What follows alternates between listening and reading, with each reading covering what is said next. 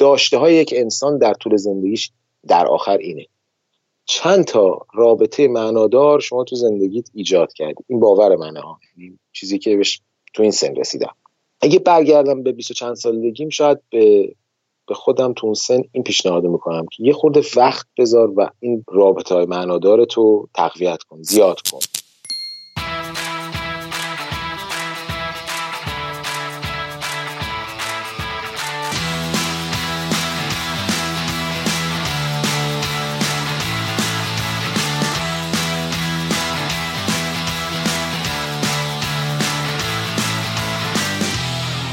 سلام من حامد جعفری ام روز و شبتون بخیر. این قسمت 23 پادکست دیالوگی که داریم بهش گوش می‌دید.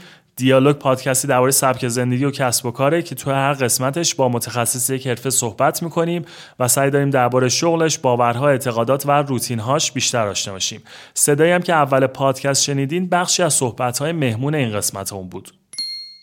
حامی این قسمت ایلیا آکادمیه ایلیا آکادمی طراح و مجری دوره های آموزشی مهارت حرفه‌ای کسب و کار به افراد و سازمان است. این دوره ها متناسب با نیاز مخاطب و سازمان ها طراحی اجرا میشن و دارای اساتیدی با تجربه کار اجرایی هستن. خدمات اصلی ایل آکادمی در دو دسته soft skills یا همون توسعه مهارت نرم و hard skills مشخصا تو حوزه مهارت مدیریتی ارائه میشن. من خودم به شخصه تو دو تا از این دوره شرکت کردم و واسم مفید بود. نکته که به نظرم جالب میومد و اونو این دوره ها رو در واقع متفاوت تر از دوره های آموزشی جای دیگه میکردش به نظرم انتخاب اساتیدی بود که این دوره رو تدریس می‌کردن و بعضا هم این اساتید تجربه بین المللی داشته یعنی خارج از ایران فعالیتی داشتن و اونجا کار می‌کردن. اطلاعات بیشتر درباره ایلی آکادمی و دوره آموزشیشون رو می‌تونید روی وبسایت لینکدین و اینستاگرامشون ببینین آدرس وبسایتشون هست ilia-academy.com با اسپل I L I A یعنی خط فاصله کوچیک آکادمی a c a d e m y .com مهمان قسمت 23 پادکست دیالوگ آقای کوشا کاوه هست. آقای کوشا کاوه مدیر عامل و هم بنیانگذار شرکت Imperium Drive توی لندن است. این شرکت در زمینه ماشین خودران یا بدون راننده و به خصوص فناوری کنترل اتومبیل از راه دور فعالیت می‌کنه. قبلتر کوشا به مدت ده سال در زمینه مشاور مدیریت با تمرکز در حوزه مخابرات در خاورمیانه اروپا فعالیت داشته. ایشون همچنین در سال 2012 شرکت مشاور مدیریتی خودشون به نام نوو رو در دبی هم بنیان گذاری می‌کنن. کوشا متولد سال 1363 در تهران هست و در سن 16 سالگی به لندن مهاجرت می‌کنه. ایشون در سن 26 سالگی برای پیشبرد چند پروژه در حوزه مخابرات به ایران برمیگرده و به مدت حدود 6 سال در تهران فعالیت حرفه خودش رو ادامه میده. کوشا داره کارشناسی ارشد از دانشگاه کمبریج در رشته مهندسی برق و دوره کارآفرینی و نوآوری رو در دانشگاه استنفورد گذرونده. در حال حاضر هم کوشا هدایت شرکت Imperium Drive رو توی لندن و برلین پیش می‌بره. مدت این پادکست طولانیتر از همیشه است اما صحبت هامون خیلی مفصل و به نظر من خیلی جذاب بود. تو این قسمت با کوشا درباره علاقه به کارهای فنی ساخت ماشین کارتینگ تو سن هفت سالگی ورود به بازار سرمایه و مشاوره داستان rebranding همراه اول آینده اتومبیل های خودران فرصت های کسب و کارها در رکود اقتصادی و خیلی خیلی موارد دیگه صحبت کردیم. امیدوارم از شنیدن این قسمت لذت ببرین. بشنویم مصاحبه آقای کوشا کاوه رو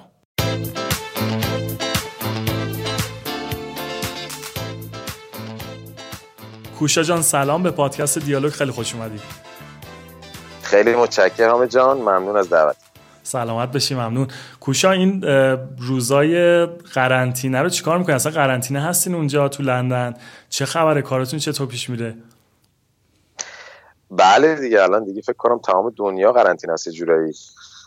ما هم قرنطینه ایم اینجا تو لندن و در واقع فقط به خاطر کار خیلی ضروری مثل خرید غذا و اینا بیرون میریم و بقیه دیگه خونه ایم بعد پیش نمیره بالاخره با این شرایط جدید خودمون رو وقت دادیم دیگه. کارا رو تمام از خونه کردیم و حالا شانسی منم چون خیلی بیشتر کارام پای کامپیوتر و از کامپیوتر هست خیلی راحت تونستم تا الانش رو وفق بدم ولی حالا از بعدش دیگه نمی‌دونم چقدر طول بکشه.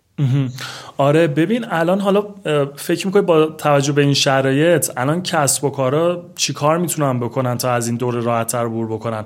مشخص نیست این داستان کی تموم میشه. از اون ور ما می‌بینیم حالا تو ایران حداقل اینجوری بود خیلی کسب و کارا مجبور شدن تعدیل نیرو بکنن. یه سری پروژه دیگه فعلا نمی‌تونن بگیرن. کاراشون استوب شده. به نظر چیکار باید بکنن کسب و کارا تو این دوره؟ ببین تأثیری که رو اقتصاد در واقع این پندمی گذاشته که قابل کتمان نیست در واقع. قطعا تاثیرات در واقع دراز مدتی هم داره که هنوز ما اصلا ندیدیم این تاثیرات رو. خب کسب و کارهایی که رفت به صنایعی مثل حمل و نقل و خدمت شما کنن که هواپیمایی و مسافرت و اینا داشتن که خیلی شدید ضربه دیدن شنیدم آره کسب و کارهایی تو ایران که حتی کسب استارتاپ های اینترنتی که تو کار فروش بلیط و در واقع تعطیلات و اینا بودن اونا که اصلا کاملا ضربه خوردن و تعدیل نیرو کردن. همه اتفاق هم داره اینجا تو اروپا و آمریکا داره میفته. و ضربه های دیگه هم بقیه جای اقتصاد هم خواهد خورد. ما که از نظر در واقع تأثیری که پذیرفتیم خوشبختانه ما یه استارتاپی هستیم که هنوز به درآمدزایی نرسیدیم و در واقع مشتری خاصی نداریم که بخوای دست بدیم یا زمانش به قول معروف عقب بیفته. ما تو مرحله در واقع دیولپمنت و بالا بردن محصول هستیم الان. ولی کسب و کارهای دیگه همینه. یعنی اتفاقایی که قرار بیفته همه میگن کسب و کارها باید الان یه خواب زمستانی آماده باشن برن. خواب زمستانی اینه که باید هزینهات رو به کمترین در واقع مقدار خودش بتونی برسونی بدون اینکه حالا لطفه بزنه به کسب و کارت. ولی کمتر از همه نگهداری خب نیروهای خوب تو نگهداری نیروی جدید نگیری ترجیحاً و با نیروهای خوب فعلی بتونی در واقع کسب و کار رو بگردونی. هزینه های جاری قول معروف دور اطراف رو یه ذره بتونی کم بکنی. خب خیلی بهتره. خیلی چیزا عوض میشه برای کسب و کار دیگه. آره.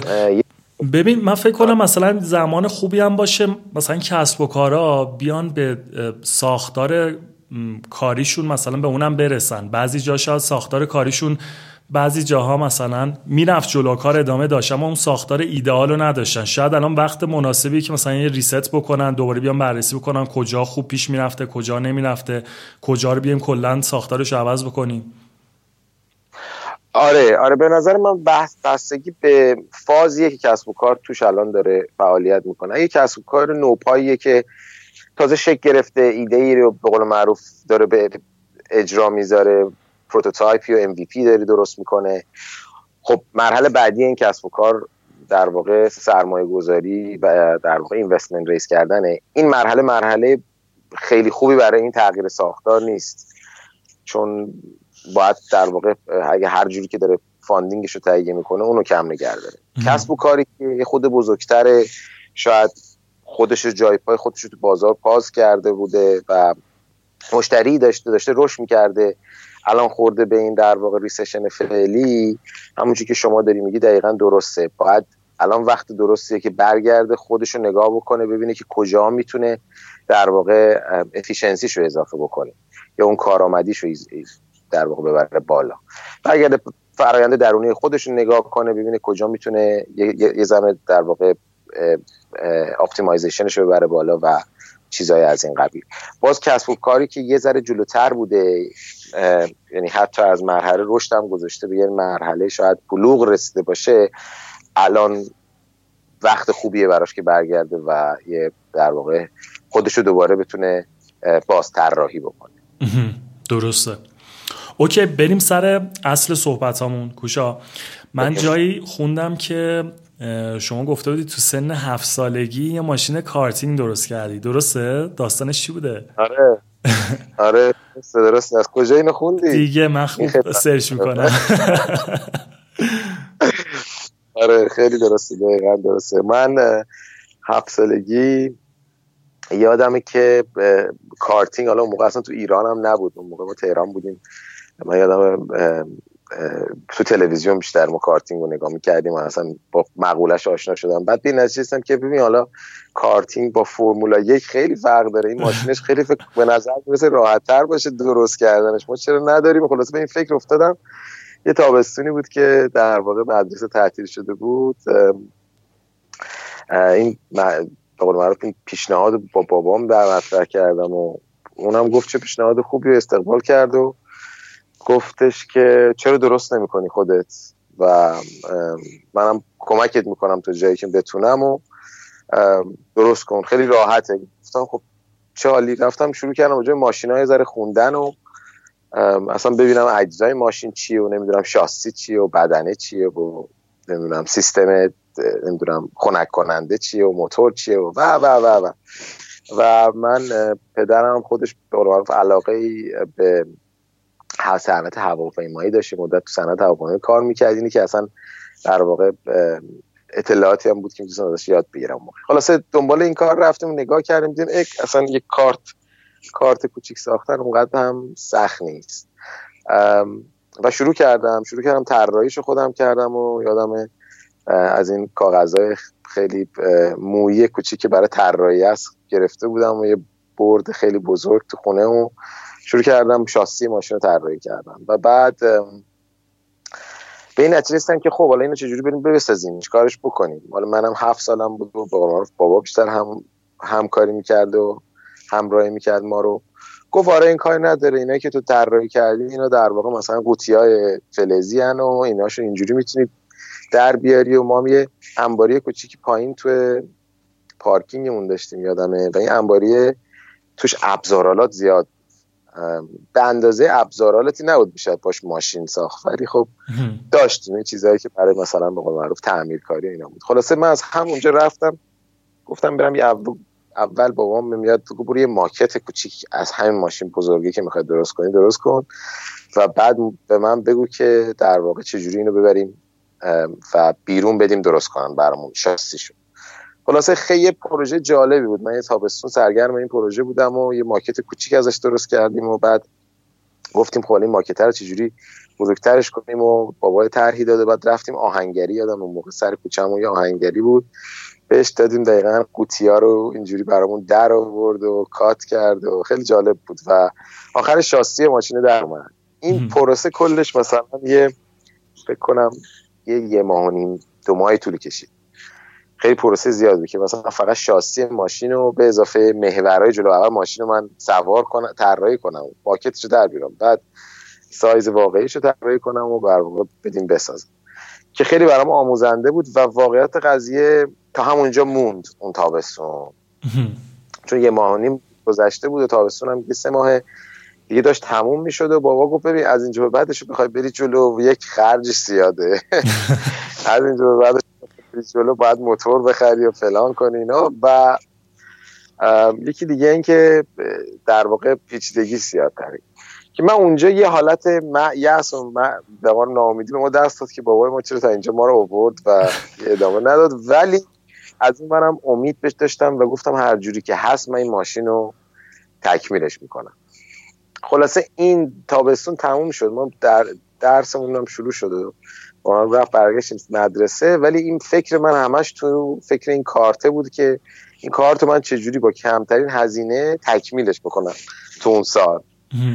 خلاصه دیگه من یادم اون موقع اینترنت و اینام نبود که آدم بره زیاد سرچ بکنه و اطلاعات اینجوری ببره. خلاص کتاب یک تا چایی که من تونستم اون سال در که کتاب ما می‌رفتیم هر سال کتاب های ماشین و مربوط به مکانیکی ماشین تا بود من گرفتم و خوندم. بعد یه روزی من یه پسرخاله داشتم تو همون دوران مدرسه اون سال که اینا تهران زندگی نمی‌کردن اینا ارومیه زندگی می‌کردن و پدر در واقع میشه شوهرخاله من ایشون تو کار تراشکاری و در واقع کارهای کارگاهی بود بیشتر. و ما همینجوری سر میز نهار شام نشسته بودیم صحبت کردم خب چیکار کردی؟ منم گفتم آره این ماشین من تا اینجا رسوندم و درست کردم اینا. گفت بیا به من نشون بده این ماشین رفتیم پایین تو انباری هم گذاشته بودم این ماشین نیمه کاره رو. خلاصه بهش نشون دادم و نگاه کرد اونم خیلی علاقه داشت به در واقع کارهای همین ماشین در واقع اتومبیل سازی. به من گفت خب چرا تو یه کاری نمی‌کنی؟ چرا بلند نمیشی؟ بیای ارومیه. این تابستون آینده و من این ماشین رو کمکت می‌کنم کامل کنی. گفتم نه بابا خلاصه خیلی خوب شدم. از اونجا به بعدش دیگه نمی‌دونیم سال چه جوری تموم شد. یعنی مثلا سه چهار چهار پنج ماه فکر کنم مونده بود تموم بشه. دیگه با چه ذوق و شوقی من این سال ادامه تموم دادم که برسه تا برسون بشه من برم ارومیه ماشین رو تکمیل کنم. خلاصه همینم شد. دیگه سر تو در نیارم. رفتم ارومیه و تو کارگاه اینا دیگه ماشین رو تکمیل کردیم. همه چیز رو تکمیل کردیم به جز موتور. دیگه موتور ماشین که مثلا بود از همه قلمی بود که از همه هم گرونتر بود هم از همه در واقع سختتر بود که بخرید. دیگه من موتورش اصلا کجا من می‌گرفتین؟ بعد مثلا وارد می‌کردین اینو یا مثلا موتور چیز دیگه ای می‌تونستین روش بذارین؟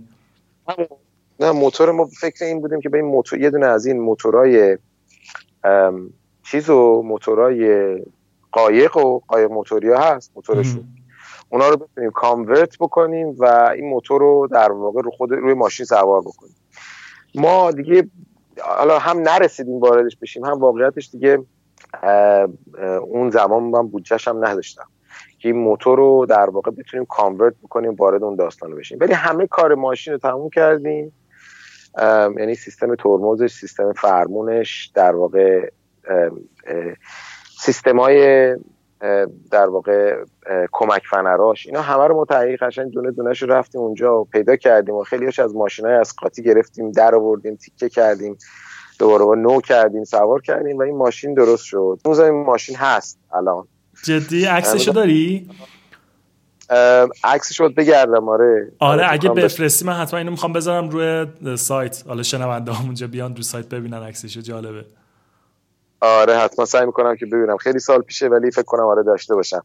حالا ولی دیگه به قول یه ذره سنگ زده است و الان افتاده رو تو همون انباری که بهت گفتم توی تهرانه همونجا اتفاقا فکر کنم هنوزم هم چون کسی هنوز بهش دست نزده ولی خیلی خیلی خاطره دو سال شیرینی رو دارم که صبح و شب هم به قول معروف با ذهن و این چیز این ایده این ماشین زندگی کردم. آره. این زمین ساز علاقه شما به کار مهندسی هم شد یا نه؟ فقط مثلا یه چیز فانی بود. چون حالا رشته مهندسی برقم شما خوندی درسته؟ درسته. آره, یه آره بار نگفتی من برم مثلا مکانیکی بخونم برم ببینم مثلا چه جوریه اینو مثلا ادامه بدم به خاطر اون خاطر خوبی که اون موقع داشتی. ببین اتفاقا چرا من رشته برق خوندم ولی رشته که من خوندم تو دانشگاه کمبریج رشته مهندسی رشته جنرالی هست اتفاقا. اصلا فکر کنم تنها دانشگاهیه که رشته مهندسیش رشته مهندسی جنرالیه که حالا جنرال یعنی چی؟ یعنی تو دو سال اول چهار سال چهار سال در واقع رشته سه سال فوق لیسانس لیسانس و یک سال فوق لیسانس تو انگلستان. فکر کنم بدونی احتمالا. تو دو سال اولش ما همه چی رو میخوندیم. یعنی تو دو سال اول برق مکانیک ترمودینامیک در واقع عمران خدمت شما مواد و متالورژی. در واقع تمام رشته های مهندسی رو که اسمشو ببری حتی صنایع هواپیمایی و هوافضا ما تو یکی دو, سال اول همه رو می‌خونیم. به طور یکسان هم همه رو می‌خونیم. یعنی تعداد واحدایی که در واقع حالا اسمشو اینجا واحد نمیگن ولی تعداد کورسایی که ما برمی داشتیم تو دو سال اول یکسان بود بین تمام رشته های مهندسی. و به نظر من هم خیلی خوب بود. چون فلسفهش این بود که به دانش آموز دانشجو این امکان رو بده که تمام رشته های مهندسی رو یه مقداری کلیاتش رو یاد بگیره. اصلا باش آشنا بشه. و بعد تو سال دوم آخر سال دومونم انتخاب دو سال بعدیشو می‌خواد تو چه رشته ای در واقع تخصصی کار کنه. ولی جاهای دیگه دنیا خب از اول تو میگی من مثلا برق می‌خوام میری چهار سال تو برق می‌خونی یا مثلا من مکانیک می‌خونم مثلا همین این خیلی خیلی برای من جالب بود و خیلی شیرین بود که من دو سال تونستم تمام رشته مهندسی رو بخونم. و, و بعد سال دوم انتخاب کردم که می‌خوام برم برق بخونم. این بحث ماشینم که در واقع ساخت و ساز ماشین بود که آره دیگه این اصلا سر معروف چجوری بگم سرلوحه یا سررشته زندگی مهندسی من شد. یعنی با این ماشین فکر کردن و زندگی کردنش انقدر برای من شیرین بود. خب البته ببین زمینه خانوادگی هم هست که در واقع من پدرم هم مهندس در واقع از اون دیار مهندسی و اون حس حال مهندسی اومده بود و من تو اون, تو اون فازم بزرگ شدم. کم تاثیر نبوده. ولی آره این ماشینم خیلی به من این چیزو داد که من دانشگاه دیگه مثلا می‌دونستم. می‌خوام یعنی حتی فیزیکم خیلی خوب بود. فیزیک و خیلی دوست داشتم. دوست تا یه حد یه جاهای دیگه داشتم فکر می‌کردم برم فیزیک بخونم. ولی این ماشین درست کردم و لذتش این تو ذهن من انقدر بود. این لذت عملی بودن علم یعنی علم و من به عینه می‌دیدم تو این ماشینی که ساختم. این چی میگم؟ این خیلی برام بیشتر تاثیرگذار بود که برم مهندسی بخونم تا اینکه برم فیزیک به طور در واقع خالص علمیش بخونم.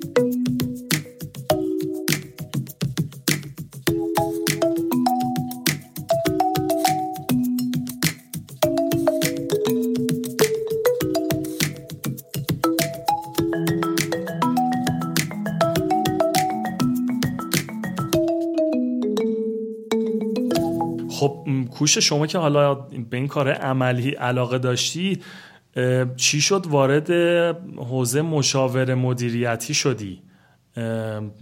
و بخش مخابرات مخصوصا. ببین بحث مشاور مدیریتی بحثش خیلی برای من اصلا کاملا گمنام بود. یعنی اصلا من نمی‌دونستم مشاور مدیریت یعنی چی. من با این مقوله تو دانشگاه آشنا شدم. ببین تو دانشگاه خوب معمولا اشتباه هم هست. اینو من تا امروزم اینو به هر موقع بحث شده گفتم.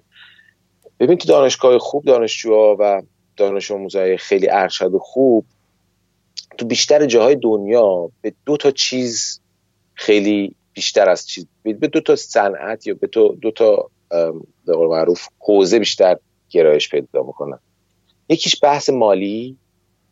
و کارهایی که ربط داره به بازار سهام مثل trade کردن و مثل investment banking و مثل در واقع کارهای finance گرایش پیدا می‌کنن. دلیلش هم چیه؟ پول توش زیاد.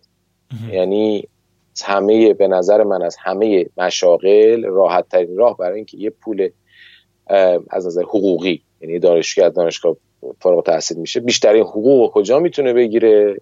تو تو sector finance تو خارج از ایران. حداقل.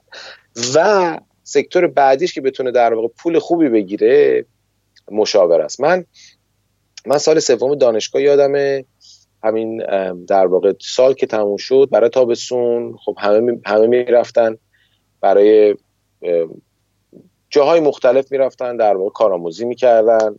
مخصوصا دیگه جایی می‌رفتن کارآموزی می‌کردن که سال سوم بودن بهشون آفر می‌دادن یا پیشنهاد کاری می‌دادن برای اینکه سال چهارم فارغ التحصیل شدن. بیان اینجا و در واقع کار کار اصلیشون شروع کنن. منم اون سال رفتم برای یک بانک سرمایه گذاری منم طبق در واقع رسمی که تو دانشگاه خوب وره دانشجوهای خوب هست این که آقا بریم دنبال پول بریم دیگه. پول کجا از همه بیشتر میدن بانک های سرمایه گذاری این investment من یه بانکی سرمایه‌گذاری خیلی خوب به نام JP Morgan در واقع offer گرفتم که برم کارآموزی شروع کنم سال سوم. تو trading floor یعنی جایی که خرید و فروش سهام انجام می‌شد و در واقع همه چی fast pace بود و باید خود تطبیق می‌دادی من این سه ماه خیلی خوب در واقع کارم انجام دادم و خیلی از من راضی بودن ولی خودم اصلا رضایت قلبی نسبت به این کار نداشتم.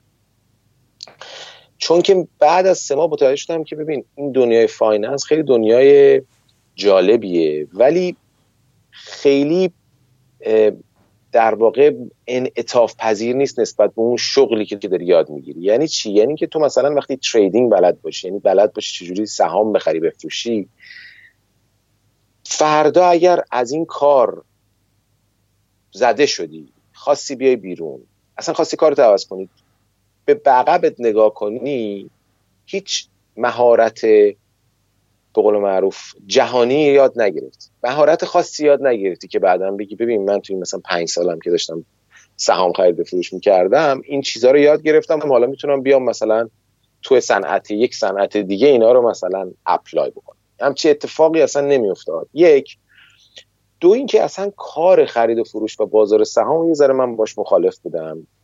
چون به نظر من تولید در واقع تو تولید ناخالص یه دولت یا یه ملت اصلا هیچ تأثیری نداره خرید فروش سهام یا اصلا به چجوری بگم به اشتغال زایی کمک نمی‌کنه به ایجاد ارزش افزوده کمک نمی‌کنه تو اقتصاد. و یه جورایی یه جورایی پوچ میبینمش. یه بازی دیدمش که اون زمان و حالا هم همینطور که فقط برای اینکه در واقع از بالا پایین یه بازار استفاده بکنی و به قول معروف یه پولی بتونی در اونجا تصمیم گرفتم که خب بیاری بشین نگاه کن ببین اصلا در آینده می‌خوای کجا باشی می‌خوای پنج سال دیگه ده سال دیگه چیکار کنی؟ من خب همیشه تو زندگیم این در واقع عشق داشتم که کسب و کار خودم را بندازم. یعنی همیشه به این فکر بودم که یک روزی من باید در واقع اون, اون کاری رو که فکر می‌کنم برای جامعه بتونه تاثیرگذاری لازم رو داشته باشه پیدا کنم. یعنی این جزو رویاهای من بوده. اون اون مشکلی یه مشکلی رو باید پیدا کنم و این مشکل رو برای جامعه حل بکنم و اون بشه کسب و کارم. یعنی کسب و کار برای من تعریفش این بوده بیشتر. و حالا این مشکل فعلا که فارغ التحصیل شدم باید برم یاد بگیرم برای شرکت های مختلف کار کنم و در مهارت های لازم رو برای اینکه اون روز برسه برای خودم جمع بکنم. بحث مشاور مدیریت هم اینجوری پیش اومد که دیدم خب مشاور مدیریت یه کاریه که کار در واقع خیلی چجوری اسمش چجوری بگم؟ خیلی دایورسیفاید یعنی از صنایع مختلف از کارهای مختلف توش هست. اینو من خیلی دوست دارم. دوست نداشتم صنعتی تمرکز داشته باشه. این بحث توش داره. یه بحث دیگه هم این که خیلی پروژه‌ایه و کوتاه من کلا اون موقعی که اومدم بیرون از دانشگاه دلم نمی‌خواست برم قاطی یه کاری بشم یه چیزی رو یه حرفه رو فقط اون کار رو صبح تا شب انجام بدم. دلم می‌خواست بیام یه پروژه ای رو انجام بدم تکمیل کنم توش یاد بگیرم تاثیر بذارم بیام و برم این امکان داشته باشم برم یه کار کاملا متفاوت. و این مشاور مدیریت هم دقیقا همینه. بود و پروژه‌ای بود. یعنی پروژه های مثلا دو ماهه و سه ماهه انجام می‌دادی. تو یه صنعت خاص برای یک مشتری خاص تو حتی یه لوکیشن خاص یعنی جغرافیایی هم برات خیلی دایورس بود توش سفر زیاد بود اونم خیلی من دوست داشتم. و دوباره تموم میشه همه اینا میری دوباره یک جای جدید یه مشتری جدید توی صنعت جدید. و این اصلا خیلی به من در واقع انگیزه داد این طبیعت کارش. و از همه مهمتر اینو می‌دیدم توش که با پروژه های مختلف تو صنایع مختلف کار کردن خب دیدم و نسبت به در واقع اون کاری که می‌خوام در آینده اون مشکلی که دارم می‌خواد در آینده حل بکنم بیشتر می‌کنه. بهم اپورتونتی و فرصت بیشتر میده برای اینکه اون راه خودم رو در آینده پیدا بکنم که دقیقا هم همین بود و خیلی لذت بردم ازش. من دو سال سه سال اول مشاوره مدیریت باز کارم general بود یعنی sector نداشت. از sector های مثل در واقع تولید و manufacturing consumer goods hospitality financial transport و sector های خیلی sector های دیگه توش کار کردم. براشون مشاوره های یعنی جزو تیمی بودم که مشاوره های دو ماه سه ماهه بهشون دادیم تا یک ساله. تو کارهایی مثل در واقع تدوین استراتژی یه شرکت یا تو پایین آوردن هزینه های یه شرکت. تو کارهای حتی operational خیلی دخیل بودیم. ری کردن یا همین در واقع چیدمان جدید برای یه شرکت ایجاد کردن خیلی کار کردیم. کانال های فروش و کانال های بازاریابی رو بتونی توی شرکت پیاده سازی بکنی و بهینه سازی بکنی. کارهای اینجوری خیلی کردیم. حتی کارهای خیلی analytical کردم. مثل قیمت گذاری یه شرکت می‌خواد یه شرکت مثلا یه, یه محصولی رو بده بیرون. نمی‌دونه روش چجوری باید قیمت بذاره. کارهای در واقع مش مشتری محوری خیلی انجام دادیم. و اینا با من اینا در واقع هر کدوم اینا که الان من گفتم یه پروژه فرض کن دو سه ماهه تا یک ساله بود. و تو اون دورانی که من انجام دادم حتی مثلا بتونم بهت بگم شاید مثلا حداقل 15 تا یا 20 تا پروژه انجام دادم تو دو سه سال اول. که خیلی بهم دید داد و در واقع اصلا آشنام کرد و فضاهای کسب و کارهای مختلف و سایس های مختلف و بعد خیلی اتفاقی وارد مخابرات شدم. یعنی به طور خاص چون مشاورا معمولا خیلی زیاد نمی‌تونن جنرالیست میگن بمونن که تو همه سکتورها کار کنن. تو برای که موندگار باشی و در واقع مشاور خوبی بتونی بشی در حد مشاور ارشد برسی باید توی سکتور خاصی معمولا تمرکز داشته باشی. یعنی مثلا بگی من تخصص در واقع داشته باشی. تخصصم مثلا بگی من حمل و نقله یا تخصصم مثلا بازارهای مالی. تخصص. ما در واقع خیلی اتفاقی به حوزه مخابرات خوردیم. اونم از سال 2008 اینجوری شد. من 2000 آخرای 2008 بود که در واقع این در واقع ریسشن و بحران مالی قبلی دنیا اتفاق افتاده بود. یعنی الان ما توی در شرف شروع اتفاقا خیلی جالب مثلا که ما این صحبت می‌کنیم در شرف این بحران مالی فعلیه که اسمش حالا می‌ذارن کووید 19 هستیم. دقیقا دوازده سال پیش ما بحران مالی در واقع قبلی رو داشتیم که 2008 بود من هم اون موقع داشتم همین کار مشاوره رو انجام می‌دادم و همین شرکت خودتون نوور تو امارات درسته؟ نه نه نه من این شرکتی بود که در واقع بعد از فارغ تحصیلی به نام L.E.K. شرکت L.E.K. Consulting که مشاور L.E.K. بود که شرکت انگلیسی بود که براشون کار می‌کردم تو همین لندن.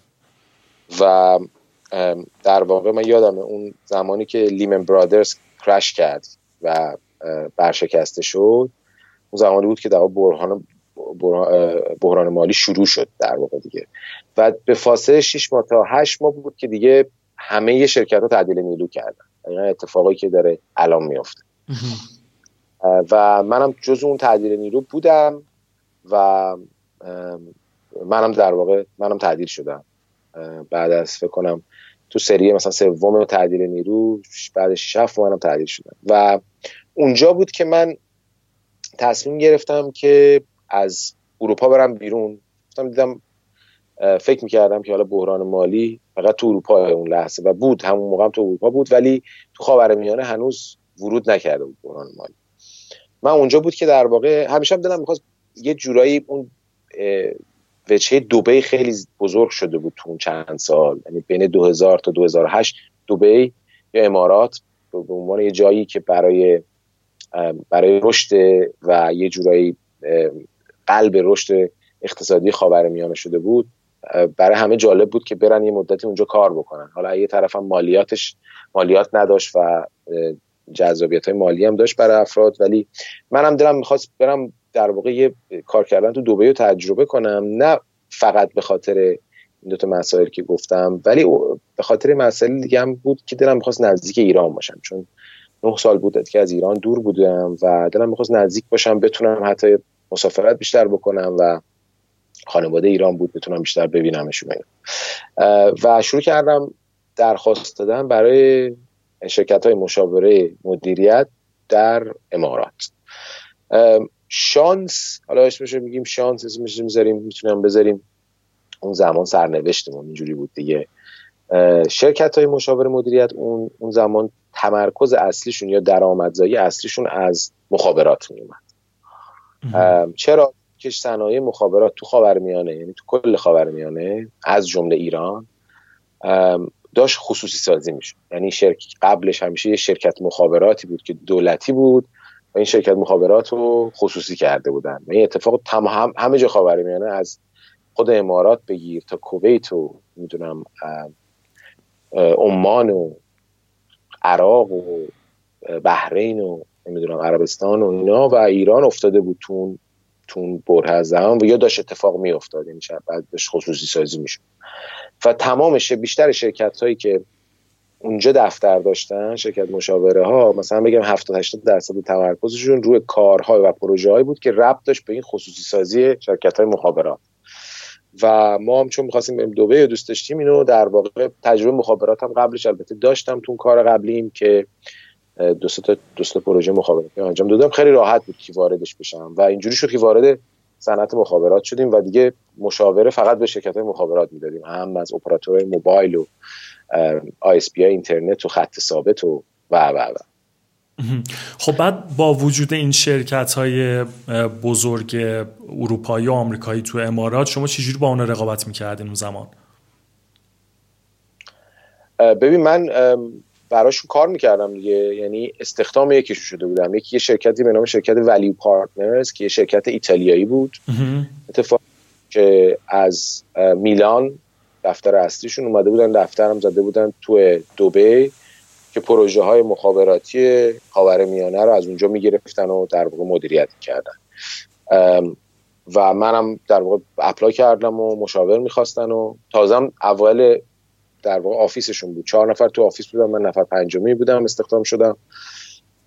و تو دو سال آیندهش هم این office از پنج نفر رسید به 25 نفر. یعنی خیلی رشد خوبی داشتیم. پس چند سالی تو این شرکت ها حالا شرکت خارجی بودین تا بعد از این که حالا مثلا خودتون شرکت نوور رو تاسیس کردین؟ درسته دقیقا. ما اتفاقی که افتادیم که ما خیلی جالب بود اتفاق. ما در واقع تو این شرکت من تو این شرکت شروع کردم به کار کردن و این شرکت جاهای مختلف در واقع شروع کرد پروژه گرفتن. منم باش می‌رفتم و میموندم اون جاهای اون کشورهایی که توش پروژه داشتم. تو پروژه تمام شد دوباره برمیگشتم دوبه پروژه بعدی. یکی از این پروژه ها خورد که من رفتم ایران. یعنی بعد از سالیان سال که از ایران اومده بودم بیرون 16 سالگی اومده بودم بیرون حالا رفته بودم برای تعطیلات و اینا ولی برای کاریج موقع تو ایران نبودم. برای اولین بار تو زندگیم با شرکت ایتالیایی مشاور مدیریت گفتن آقا اه ما امروز اتفاقا با یک گروه از ایران در تماس بودیم که اینا می‌خوان یه در واقع مناقصه ای رو برگزار کنن و امتیازات اپراتور سوم موبایل ایران رو در واقع بدن اعطا کنن به یه شرکت خارجی. رایتل یعنی؟ در واقع رایتل رو دقیقا. آره. اون زمانی بودش که رایتل هنوز داشت داشت تازه جوازش رو می‌دادن و هنوز اصلا رایتلی وجود نداشت. خلاصه ما از طریق این شرکت چیز شدیم که مسئول شدیم که بریم و کار bid management و این در واقع همین مناقصه رو انجام بدیم برای شرکت های مختلف. پروسه مناقصه رو اصلا برگزار کنیم برای شرکت تامین اجتماعی بود فکر کنم. اگه اشکال نه اشتباه نگه خلاصه آره رفتیم اونجا و حالا به دلایل این مناقصه کامل انجام نشد و پروژه ما هم تکمیل نشد. یعنی من یادم یک ماه من رفتم ایران. یک ماه رفتیم ایران. اونجا مستقر شدیم و داشتیم کارهای در واقع کارهای مناقصه رو انجام می‌دیدیم. ولی اتفاق نیفتاد و کنسل شد و یه سری تصمیم عوض شد تو ایران. ولی این فرصت برای من پیش اومد که اصلا من با فضای مخابرات و شرکت های مخابرات و فضای کسب و کارهای ایرانی تو اون مرحله خیلی به قول معروف اتفاقی آشنا شدم با شرکتی با شرکت همراه اول آشنا شدم که اون موقع مثل مثل خیلی جاهای دیگه تازه خصوصی خصوصی شده بود. یعنی تازه شرکت دولتی در اومده بود خصوصی شده بود. خلاص من با یه سری در واقع مسئولین همراه اول تو جلسات مختلف که به خاطر همین کار مناقصه اینو داشتیم آشنا شدم. و خیلی جالب بود برای من که دیدم که مشاورین مختلفی قبل از ما داشتن شرکت همراه اول هست شرکت مخابرات ایران. و این مشاورین هم اومدن و مثل خیلی مشاورین دیگه حالا مثلا دو ماه سه ماه چهار ماه پروژه های کوچیک پیشنهاداتی به اینا دادن در خلال چیزهای مختلف مثل اینکه مثلا استراتژی پنج سالتون چی باشه نمی‌دونم رقابت تقویت رقابت پذیریتون چگونه انجام بگیره فروشتون رو جوری بهینه سازی بکنین و و و و. و این پیشنهاداتی که مشاوره انجام میدن خب می‌دونی که مشاورات معمولا میان یک مدت مدت آنالیز و تحقیق دارن تو پروژه و بعد بعد که در واقع تمام داده ها رو بررسی کردن و وضعیت فعلی رو بررسی کردن میان و یه پیشنهاد میدن. این پیشنهاد حالا از اونجا به بعدش دیگه اون اون کارفرمای اون مشتریه که تصمیم می‌گیره آقا من این پیشنهاد رو می‌خوام اجرا بکنم یا نکنم. این مشاور به من پیشنهادی که داد من اجراش بکنم. و اینا تو مرحله بودن که دو سه تا پیشنهاد گرفته بودن و هیچ کدومو اجرا نکرده بودن. و مشکلش این بود که مشاورا پروژهشون تموم شده بود و رفته بودن.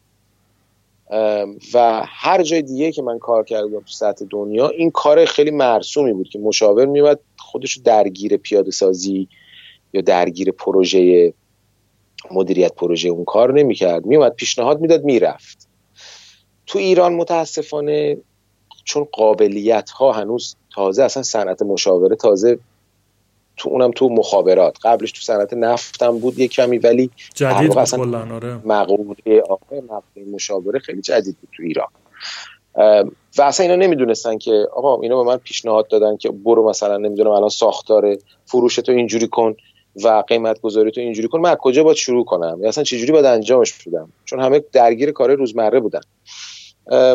و من به این نتیجه اونجا رسیدم که ببین ایران یه فرصت خیلی خیلی خوبی وجود داره توش نیاز به مشاور کار مشاوره نیاز داره توش که این کارایی بود که خودم من سالیان سال داشتم می‌کردم. ولی در واقع روی کرده هر کسی که می‌خواد بیاد تو ایران کار کنه روی کردش باید عوض بشه. از یه روی کرده بالادستی به صورت اینکه من میام فقط استراتژی براتون تدوین می‌کنم و یه پیشنهاد بهتون میدم و میرم باید روی کردش رو عوض کنه بیاد به یه روی کرده پایین دستی. یعنی من نه تنها میام بهتون استراتژی و راه راهکار و راه برد میدم ولی اینکه باهاتون وای میسم و حتی نفرات و نیروهامو درگیر کارهای روزمره می‌کنم که این استراتژی رو شما بتونید پیاده سازی بکنید این قسمت پیاده سازیش رو در واقع هیچکی تو موقع نبود که آفر بده و پیشنهاد کنه. دلیلش هم چی بود؟ چرا بقیه شرکت این کار نمی‌کردن؟ چون که پیاده سازی زمان بره یعنی مثلا اگه دو سه ماه باشه تو فقط بیای راهبرد و تدوین بکنی بعد پیاده سازی همون راهبرد مثلا یک سال بعدش طول می‌کشه. چون باید بیای ساختار شرکت عوض بکنی در واقع یه سیستم مدیریتی مدیریتی جدید بتونی پیاده بکنی درگیر فرایندا بشی و و و. و این زمانبر این زمانبریش هم یعنی چی؟ یعنی که مشاور حق و زحمش روزانه است. یعنی روزانه یک مقداری شارژ می‌کنه مشتری رو. اگه بخوای بیا یه پروژه یک ساله رو بعد از یک پروژه سه ماه پیشنهاد بدی با اون قیمت هایی که در واقع معمول هست اونا مقدار پروژه انقدر بالا میشه که اصلا نمیارزه برای بیشتر کارفرما که این قسمت رو برون سپاری کنن. من اومدم اینجا دید یک یک در واقع گپ یا یه فرصتی رو تو بازار دیدم. دیدم کسایی که اومدن مشاورای راهبردی دادن ول کردن رفتن تو ایران. اینا ایران هم تازه داره با این مقوله آشنا میشه. نیاز داره به یک تیمی یک تیم مشاوری که این راهبردی رو در کنار مشتری بیاد اینا رو عملیاتی کنه و پیاده سازی کنه. من در واقع به این نتیجه رسیدم که اگه بتونم من یک سری مشاورایی رو استخدام بکنم با قیمت پایینتر و ترکیبشون بکنم با یه سری آدمای ایرانی یعنی یک سری مشاورای خارجی رو تو قسمت ارشد. بیارم بذارم در کنار رسی از بچههایی که تو ایران تحصیل کردن ولی بچه های شارپ و در واقع با خوبی هستن دانشگاه خوب میان و حتی تجربه کاری مشاوره ای هم حتی داخل ایران قبلش داشته باشن. من می‌تونم کاست کلی یا هزینه کلی رو بیارم پایین و بتونم یه پروژه پیاده سازی خوب بتونم به اینا پیشنهاد بدم. از این در واقع از این فرصت استفاده کردم و یکی از ما اون زمانی که ایران بودیم اون یک ماهی که ایران بودیم یه یکی از همکارای منم تو اون تیمی که با هم تو ایران بودیم یا آقای هلندی بود که اونم این فرصت رو در کنار من دید. یعنی من با من بود و با راجوش صحبت می‌کردیم. گفت آره این چه فرصت خوبیه و اینا. منم علاقه مندم اگه تو بخوای کاری بکنی منم در واقع با هم می‌تونیم رو انجام بدیم. که خیلی فرصت خوب بود دیگه. ایشون هم جوین شد با ما. ما یه تیمی را انداختیم که اسمشو گذاشتیم همین نوو که میگی. شرکتی تو امارات ثبت کردیم و شروع کردیم در واقع تو ایران ما فعالیت کردن. و این فعالیتمون در واقع به یه کنم چهار سالی انجامید دیگه. یعنی ما چهار سال شروع کردیم همین پروژه هایی که بهت گفتم قیمت نسبت مشاورین بین المللی پایین تر ولی نحوه کار نحوه بود که ما در واقع کنار مشتری بودیم کنار تمام حوزه ها و نهادهای مختلف بودیم که توش تغییرات باید انجام می‌شد تو این بحث خصوصی سازی شرکت های مخابرات و خیلی چیزها رو پیاده سازی کردیم. مثل حالا می‌تونم اسم ببرم برای چند تا چیزاشو که محسوس هم شاید باشه برای شما. اگه یاد باشه مثلا اوایل همراه اول یک یک برند خیلی حالت دولتی گونه دور از دل مردم داشت. یه حالتشون آره. بالاخره از دل مخاطب میومد دیگه. حتی لوگوش هم لوگوی قشنگی نبود. آره. و اون موقع ایرانسل اومده بود و با یه با وچه خیلی جوان پسندانه تر و وچه نو جدید اومده بود و با سیم کارت اعتباری شاید باشه داشت بازار رو خیلی خوب می‌گیره و مثلا ما یه پروژه انجام دادیم. پروژه ریبرندینگ همراه اول. یا مشاورینا به همراه اول قبلش گفته بودن که آقا شما باید وجهت یا برند تو عوض بکنی برند تو تغییر بدی. حسی که تو ذهن آدم ها ایجاد کردی نقش بسته اینو باید عوض بکنی. حالا اینا نمی‌دونستن اینو ما چجوری عوض بکنن. ما در واقع کاری که کردیم رفتیم یه تیم سه نفره تخصص برندینگ استخدام کردیم. با دو تا در واقع دو تا, دو تا از بچه‌هایی که تو بحث تبلیغات و برندینگ درگیر بودن تو ایران اونا رو ادغامش کردیم. یه تیم پنج نفره درست کردم. که بیاد در واقع وجهه برند همراه اول رو تو ایران تغییر بده. یعنی از تغییر لوگو گرفته تا نحوه پالیسی تبلیغاتش تا نحوه اصلا بیانش با مردم تا نحوه حتی اون ادبیات صحبت کردنش روی بیلبوردهای شهر با مردم. چه تغییراتی بتونه انجام بده که در طی یک سال بتونه وجهشو از یک در واقع شرکتی که دولتی بوده قبلا و به قول معروف شاید وچه خیلی جوان پسندانه و عام پسندانه نداشته بتونه عوض کنه و خودش رو نزدیک کنه به مردم. این یه پروژه بود که انجام دادیم. گم یه پروژه یک ساله بود که روش کار کردیم. پروژه دیگه خیلی انجام دادیم. مثلا کانال های اینترنتی همراه اول. یعنی خرید شارژ شما اون موقع فقط می‌تونستی باشه می‌تونستی شارژ تلفن تو بری توی توی مغازه شارژ بکنی یه دونه مثلا از این رسیدا برات پرینت می‌شد و یه پسوردی روش داشت بعد اینو می‌زدی رو موبایلت و موبایلت شارژ می‌شد. و رسید به اینکه تو بتونی اصلا رو خود موبایل بتونی در واقع یه سامانه ای رو ایجاد بکنی که رو, رو, رو سامانه بتونی بدون نیاز داشتن که برید سوپرمارکتی یا تو از خونه بری بیرون بتونی شارژ اینو مثلا پیشنهاد بهشون داده بودن ولی کسی پیاده سازی و مدیریتش نمی‌دونستن چجوری باید پیاده سازی کنه و چیزهای از این قبیل دیگه خیلی کارهای operation ها رو عملی براشون عملیاتی در واقع براشون انجام دادیم پروژه های مختلف و این شرکت که شرکتی بود که ما با دو نفر شروع کردیم در یک بره از زمان رسید به یه شرکت دوازده سیزده مشاور که داشتن تو ایران کار می‌کردن که خیلی هم خوب بود. این در واقع ما چهار سالی درگیر شرکت بودیم چهار سال چهار سال نیمی درگیر شرکت بودیم. و خیلی کارهای خوبی انجام دادیم تو حوزه مخابرات تو ایران. تمرکز اونم رو ایران بود.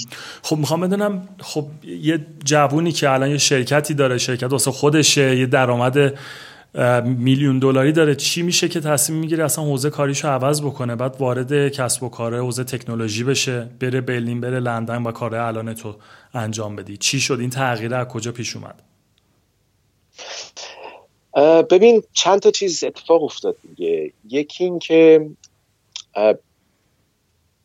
اتفاق اول این بودش که ما توی اون بره زمان بودیم که حالا این اتفاقا این نیازها داشت انجام می‌شد تو ایران و نیاز بود به های مشاورین مخابرات برای به طور خاص اینکه شرکت هایی که تخصص ما عمره این بود دیگه. خصوصی سازی شرکت های مخابرات. یعنی هر کاری تو این حوزه نیاز بود و ما تجربهشو داشتیم آدماشو داشتیم و می‌تونستیم در واقع ارائه بدیم.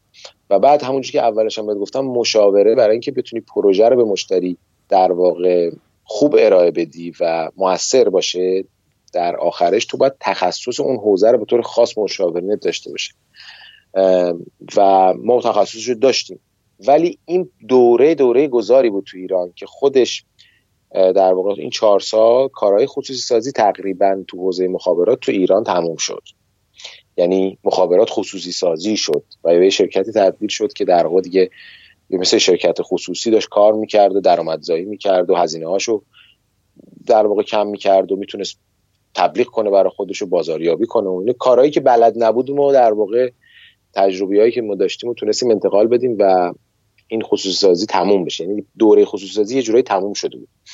پس ما باید دو تا کار می‌کردیم. یا باید ما وارد حوزه های دیگه می‌شدیم. یعنی شروع می‌کردیم از تو حالا خصوصی سازی مخابرات به جاهای دیگه مخابرات وارد شدن و یا حتی از مخابرات به, سن... به حوزه های دیگه صنعتی وارد شدن که بتونیم در واقع گسترش بدیم فعالیتانمون فعالیتامون. یه خورده چون تخص... تمرکز ما روی این یک چیز خیلی نیش و خاصی بود یه خود این طول کشید تا ما بتونیم اصلا بریم ببینیم می‌تونیم گسترش بدیم. و واقعیتش یه خود سخت بودم گسترش دادنش. چرا؟ چون مصادف شد. اون زمانی که دوره خصوصی سازی تمام شد مصادف شد با یه خورده در واقع باز شدن ایران. یعنی به اون موقع رسید که نزدیک برجام بود و بعد برجام شد و یاد باشه. و رقیبای ما هم خیلی زیاد شد تو اون لحظه. یعنی ما اون زمانی که داشتیم کار می‌کردیم مثلا شاید دو تا سه تا رقیب داشتیم اونها همه رقیبای اروپایی بودن که می‌تونستن وارد ایران بشن تو اون دوره تحریما. ولی اون اون دوره که تموم شد یعنی چهار سالمون که تموم شد دیگه ایران داشت باز می‌شد یعنی همه اومده بودن. و در اون بره رقابت کردن با بقیه شرکت های مشاور بین المللی تو حوزه هایی که تخصص ما نبود. یعنی بعد از تو مخابرات ما میمدیم بیرون می‌رفتیم جای دیگه. یه خورده کلا اصلا گسترش شرکت تو حوزه دیگه تو بره سخت شده بود. این یکی از مطالبی بود که در واقع منو به این فکر واداشت که مرحله دیگه زندگیمو برنامه ریزی کنم. یه بحث دیگه هم بحث شخصی خودم بود. یعنی من اگه یادت باشه اول صحبتمون گفتم اصلا کلا مشاوره رو بعد از دانشگاه من برای این انتخاب کردم که برم توش یاد بگیرم و بیاموزم از صنایع مختلف و بعد کلا نحوه عملیات کسب و کارهای مختلف رو یاد بگیرم و بعد بتونم اینو اعمالش بکنم روی کسب و کار خودم آره. یعنی آرزوی که آرزویی که من داشتم همیشه که کار خودم رو در واقع را بندازم و یک مشکل جامعه رو خودم ببینم و شروع کنم حل کردن و راه حل براش ایجاد کردن و اینو در واقع هنوز تو ذهنم داشتم و دارم.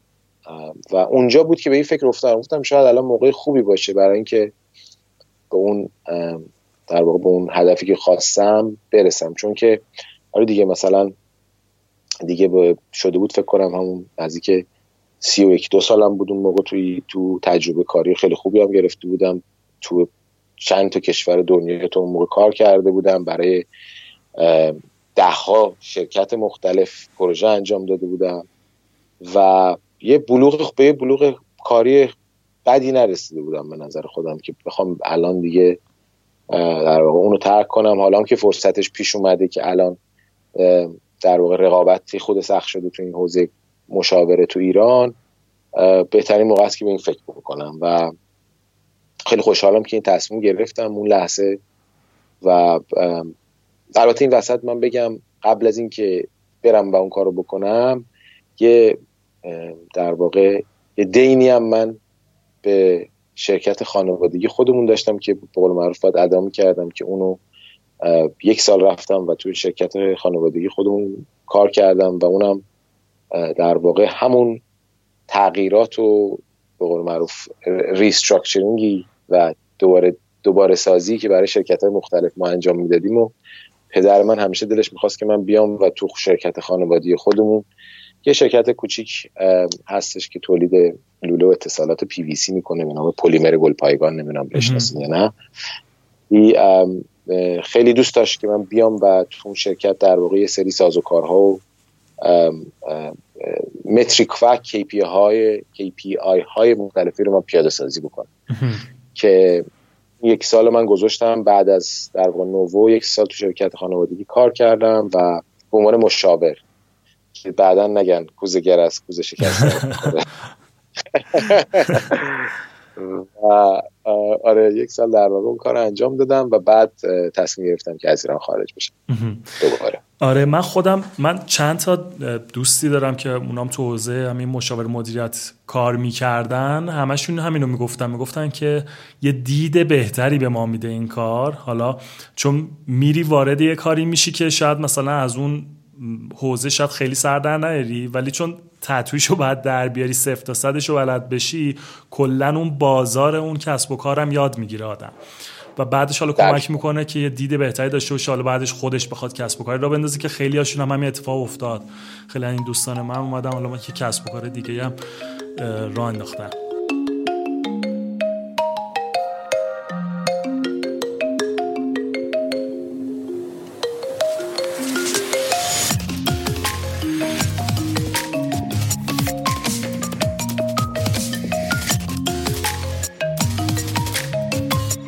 کوشا بریم سر کار یکم صحبت بکنیم درباره کار الان شما. می‌خوام ببینم تو حوزه این اتومبیل خودران توی جهان چه اتفاقی داره میفته و نقش این شرکت شما Imperium Drive الان دقیقا چی هستش؟ چی کار داره می‌کنه تو این داستان اتومبیل های خودران؟ خب بذار من پس یه توضیح بدم. ببین اتومبیل خودران خب اصلا بحثش از خیلی ساله. در واقع جاریه و اولین شرکتی که وارد این حوزه شد گوگل بود که هلوش ده سال پیش نه سال پیش وارد این بحث شد که آقا بیایم مثلا ما اگه بتونیم راننده از تو ماشین حذف بکنیم خیلی می‌تونیم ارزش افزوده داشته داشته باشیم. یعنی هم هم هزینه اون در واقع حمل و نقل رو می‌تونیم بیاریم پایین. چون اگه بدونی احتمالا می‌دونی دیگه. مثلا شما تو خارج از ایران اوبری که می‌گیری یا این در واقع رایدی رو که می‌گیری یه جورو یه چیزی هولوش یک سومش فقط ببخشید دو سومش هزینه فقط خود راننده است. یعنی هزینه ای که اون راننده در پشت ماشین میشینه و رانندگی می‌کنه و بقیهش یک سوم دیگهش هزینه های دیگه است مثل نمی‌دونم بنزین و استهلاک و و و اگه بتونیم راننده رو از تو ماشین حذف بکنیم و این ماشین هم فقط ماشین سواری نیست تو همه جایی یعنی از راننده کامیون هم بتونیم حذف بکنیم حتی بیشتر saving می‌تونیم بکنیم. هم می‌تونیم هزینه رو بیاریم پایینتر و هم از اون ور می‌تونیم reliability و safety و امنیت رو ببریم بالاتر. یعنی اگر بتونیم autonomy رو تو حمل و نقل ما در واقع معرفی بکنیم تصادفات rate ش پایین تر میره در واقع زمان و در واقع زمانی که ما بیکاره توی ترافیک میگذرونیم از بین میره چون دیگه همه چی با هم کنترل میشه. و این بحث مطرح شده تو این ده هشت نه سال اخیر خیلی در واقع شرکت های مختلف وارد این حوزه شدن. تو جای مختلف دنیا خب از تو کالیفرنیا آمریکا بیشتر شروع شد و تعداد بیشترشون هم اونجان. ولی الان دیگه سراسر دنیا هر کشوری هر کشور در واقع پیشرفته یه دونه دوتا شرکت اتونوموس ویکل در واقع شرکت ماشین های خودران تأسیس کرده. و خیلی خوبم دارن پیش میرن. دیگه الان سرمایه, سرمایه های خیلی کلانی تونستن جذب بکنن و همه در واقع به رانده بی و سی و اینا رسیدن. و اتفاقی که داره میفته این که تکنولوژی تقریبا آماده است. ولی اتفاقی که تو این دو سه سال اخیر افتاده و بعد از مایل ها و کیلومترها تست این شرکت ها تقریبا همشون از گوگل گرفته تا یک چیز حدود نزدیک زیر 100 تا از این شرکت ها الان تو دنیا هست. و همشون به این نقطه رسیدن که آقا خودران کردن رانندگی یعنی اینکه خودران من تعریفش هم بگم یعنی اینکه یه کامپیوتر بذاری تو ماشین و این ماشین کامپیوتر کنترل بکنه گاز و پدال پدال و فرمون و نمی‌تونم تمام کنترل های ماشین. جا چیزایی که یک در واقع انسان الان پشت ماشین میشینه کنترل می‌کنه اینو ورداریم و جاش کامپیوتر بذاریم و این کامپیوتر نسبت به سنسورها و در واقع داده هایی رو که دریافت می‌کنه از اطراف و پیرامون ماشین تصمیم بگیره آقا ماشین رو جوری هدایت بکنه. که در واقع این کانسپت اصلی ماشین های خودران هست. این شرکت ها تا این دو سال اخیر به یه نقطه رسیدن که آقا اتانومی خودران بودن صد درصد بهش رسیدن خیلی سخت. 99 درصد حالا من عددش رو دقیق خیلی در سابجکتیوی که بخوایم بوش عدد دقیق بزنیم ولی 99 درصد بگو. کارهایی که ما به عنوان یک انسان پشت ماشین تو در حال رانندگی می‌کنیم قابل در واقع اتوماسیون شدن هستش. یعنی قابل اینه که ماشین الگوریتم و در واقع تکنولوژی یا هوش مصنوعی بتونه روی این تصمیم بگیره. اینو می‌تونیم این کارو بکنیم. ولی یه درصد کارهایی هست که انسان می‌کنه هنوز هوش مصنوعی نمی‌تونه اون کارا رو بکنه. مثل چی؟ مثل مثلا من به شما برای شما بگم. مثلا شما توی ماشین داری رانندگی می‌کنی. خب خط خطای روی در واقع آسفالت که توش داری رانندگی می‌کنی اینا خیلی راحت. detect کردنش راحته بینش رانندگی کردن راحته.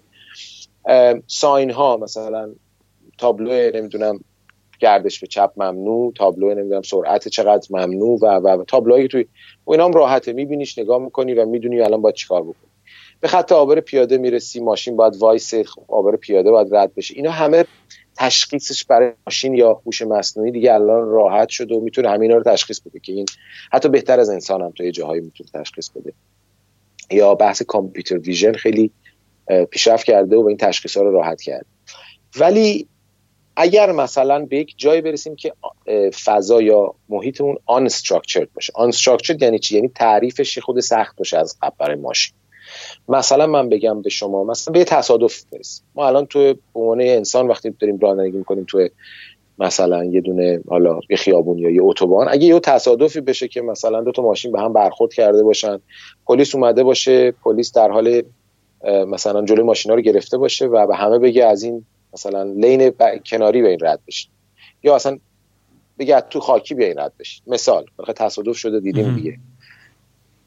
برای هوش مصنوعی خیلی تشخیص این سین یا این صحنه به عنوان تصادف و بعد تعریف تصادف چیه اصلا؟ برای ما خیلی راحته برای انسان. ما میریم تصادف این دو ماشین به هم خوردن اتفاقی افتاده. حالا باید یواش بریم حالا ببینیم چه خبره. این پلیس اصلا برای هوش مصنوعی امروز خیلی سخته. بین تشخیص بده بین پلیس و یک آبر پیاده. چون دوتاشون انسانن دو فقط لباسشون فرق می‌کنه. آره. حالا یه مدل دیگه هم یه جا دیدم مثلا اینکه فرض کنیم ماشین داره حرکت می‌کنه جلوش ممکنه یه حیوانی بپره جلو ماشین. در عین حال ممکنه یه آدمی هم اونجا باشه. حالا این ماشین می‌خواد تشخیص بده که به اون حیوانه بزنه به اون ماشینه به اون آدمه بزنه. چه اتفاقی میفته اونجا؟ آره. دقیقا. آره دیگه بحث اینجا اینه که ما داده زیاد داریم و با داده خیلی کارهای خیلی کارهای به قول معروف باحال میشه کرد الان با تکنولوژی. خیلی کارهای جالب میشه کرد الان. ولی هنوز در واقع ماشین و هوش مصنوعی نتونسته فهم انسانی رو بتونه توش در واقع مدل بکنی که اصلا به قول تو فرق بین حیوان و الان انسان رو نمی‌فهمه. مگه اینکه به تعداد زیاد بهش در واقع تصویرهای مختلف قبلا داده شده باشه و اون ماشین یاد گرفته باشه فرق بین انسان که که اونم امکانش هست ولی خب هنوز خطا داره اینجوری بهت بگم. یعنی هنوز خطای هوش مصنوعی با توجه به تمام این تستایی که تو این ده سال اخیر از زمان میگم اول که گوگل اومده الان در واقع گوگل Waymo یا هم شرکت ماشین خودران گوگل جلوترینه دیگه. تمام این شرکت ها از همه زودتر شروع کرده و از همه بیشتر تست کرده و همه بیشتر سرمایه گذاری جذب کرده. با تمام این در واقع خرج و زحماتی که تو این شرکت گرفته شده خود در واقع مدیر عاملش تو این یک سال گذشته اومد گفت که آقا ما ماشین های خودران رو در واقع داریم تست می‌کنیم الان تقریبا هم آماده هستن. ولی اینا هیچ موقع صد درصد نمی‌تونن بدون کنترل و super supervision انسان عملیاتی بشن. یعنی چی؟ یعنی که یک انسان همیشه باید بالا سر اینا باشه. درگیر ماجرای اون اون حمل و نقل و رانندگی اون پروسه در واقع رانندگی باشه. که اگر اتفاقی افتاد مثل چیزی که نتونست تشخیص بده مثل صحنه یا سینی که اون هوش مصنوعی براش ناآشنا بود. یعنی یه صحنه ممکن اصلا مثلا مثلا ممکن اصلا به یه مثلا فضایی برسی تو توی جاده ای که دارن جاده رو می‌کنن. مثلا دارن جاده رو اصلا تعمیر می‌کنن. خب؟ در هوش مصنوعی باید انقدر بهش از صحنه های مختلف تعمیر جاده بهش خورونده شده باشه از قبل بهش داده باشه که این بتونه تشخیص بده که آقا این الان یه آبر پیاده نیست یعنی یه کارگری که داره اینجا جاده رو می‌کنه اینا مثلا حفاظایی که گذاشتن که ما از اینجا رد نشیم از این رد میشیم این الان هنوز به اون نقطه ما نرسیدیم و خیلی هم فاصله داریم. یعنی سالها فاصله داریم تا به اون نقطه برسیم تا اون فاصله یا اون گپ یک درصدی رو تکمیل کنیم بتونیم دیگه اصلا بگیم هیچ انسانی تو این رفت آمد این مثلا ماشین دخیل نیست. این خودش اتونومس می‌تونه بره و بیاد. یا بذاریم مثال دیگه برای بزنم. مثلا تو کارخونه ها تو انبارها الان تقریبا استفاده از ربات ها برای جابجایی اقلام و اجسام خیلی مرسومه دیگه. الان ربات میره از تو قفسه ارده رو مثلا توی انبار آمازون الان اگه بری شما ارده رو مثلا میره ور میداره میاره تحویل میده تحویل میره بسته بندی میشه فلان. این ربات هم تو این عملیاتش هیچ انسانی دخیل نیست. یعنی هیچ انسانی اصلا کاری نداره. دیگه این پروگرام شده. چرا تونستن به اون نقطه 100 درصدی برسن تو این انبار؟ چون فضاش فضای استراکچردی یعنی ساختارش از قبل تعیین شده است و هیچ چیز در واقع غیر نامعلومی تو اون فضا قرار است اتفاق بیفته که ربات ندونه چی کار می‌خواد بکنه. یعنی هیچ چیز از قبل پیش بینی نشده نیست چون فضا از قبل طراحی شده. فضاهای جاده ها خیابون ها اتوبان های شهری که ما داریم رانندگی می‌کنیم همش اینجوری نیست. و اینجوری هم نخواهد بود هیچ موقع.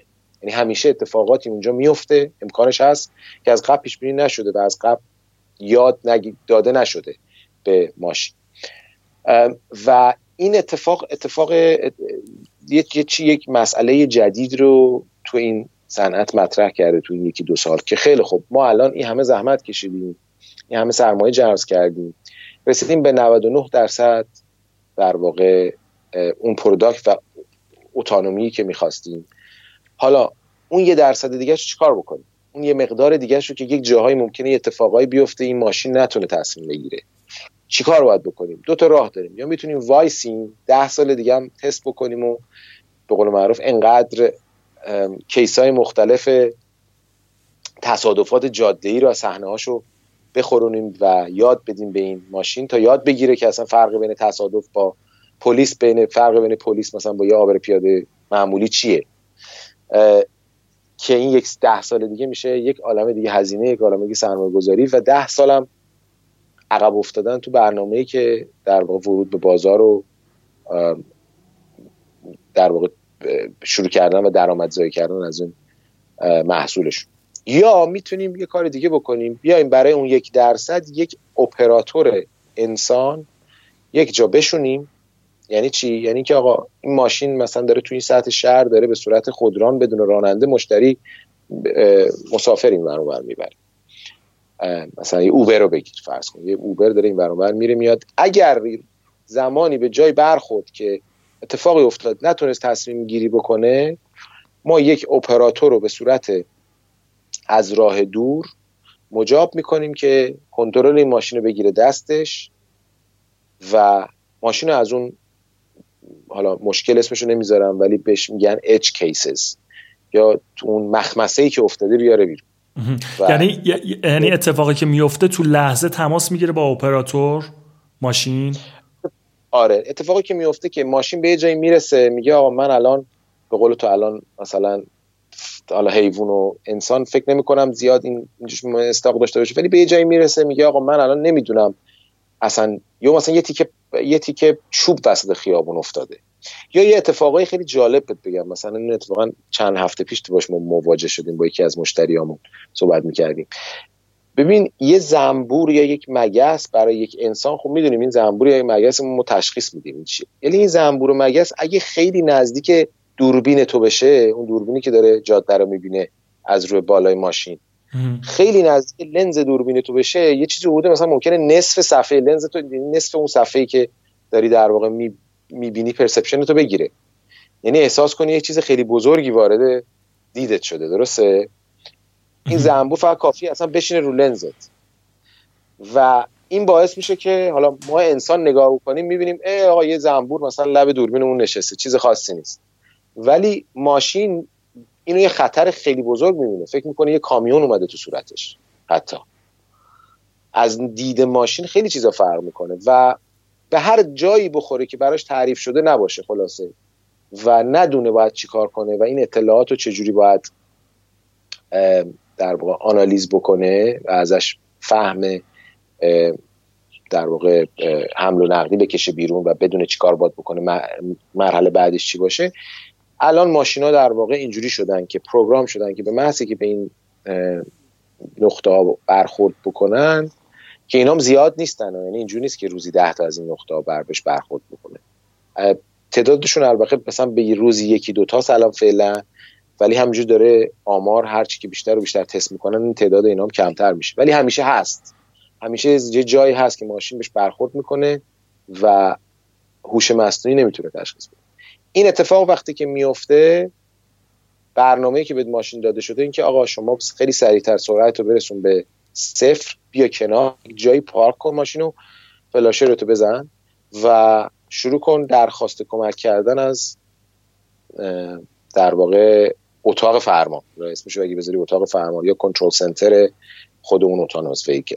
و با اون کنترل سنتر تماس می‌گیره. یه کسی که اون پشت در واقع دستگاه هست دوربینا رو روشن می‌کنه نگاه می‌کنه که ببینه چه اتفاقی افتاده که اینا بهش زنگ زدن تقاضای کمک خواسته این ماشین. نگاه می‌کنه مثلا می‌بینه او یه تصادف شده مثلا پلیس به همه داره میگه بیان از این خط اونوری که برای در واقع ماشینایی که از طرف دیگه دارن میان اون ورا بسته گفته بیان از این ور مثلا همه ردشیم بریم. یا اصلا پلیس مثلا جاده رو بسته گفته همه تو خاکی بیان دور بزنن برن از اون ور ادامه بدن مسیرشون. یک کار غیر متعارف که برای ماشین اصلا چجوری بگم قابل درک نیست. مثلا به ماشین گفته آقا شما هیچ موقع نباید از این خط بزنی اون ور دیگه داری رانندگی می‌کنی این ور خط اون وریاس یا اون ور خاکیه یا هرچی یک کار غیر متعارف می‌خواد از ماشین نتونست دیسنگیج کرده. اصطلاحا ما بهش میگیم دیسنگیج زده بغل وایساده فلاشش زده. شما به عنوان یک انسان میشینی پشت دستگاه چهار تا مانیتور جلوته که سه طرفه یعنی جلو و دو طرف خودتو نگاه می‌کنی ببینی چه خبر شده. مانیتور هم عقبتو نشون میده قشنگ می‌فهمی که تو چه سیچویشن و چه شرایطی واقع شدی. و بعد کنترل ماشین کاملا می‌گیری دستت. یعنی ما فرمون پدال دنده همه چی رو تعبیه کردیم توی کنسولی که تو دفتر یا اون کنترل سنتر طرف نشسته یک انسان.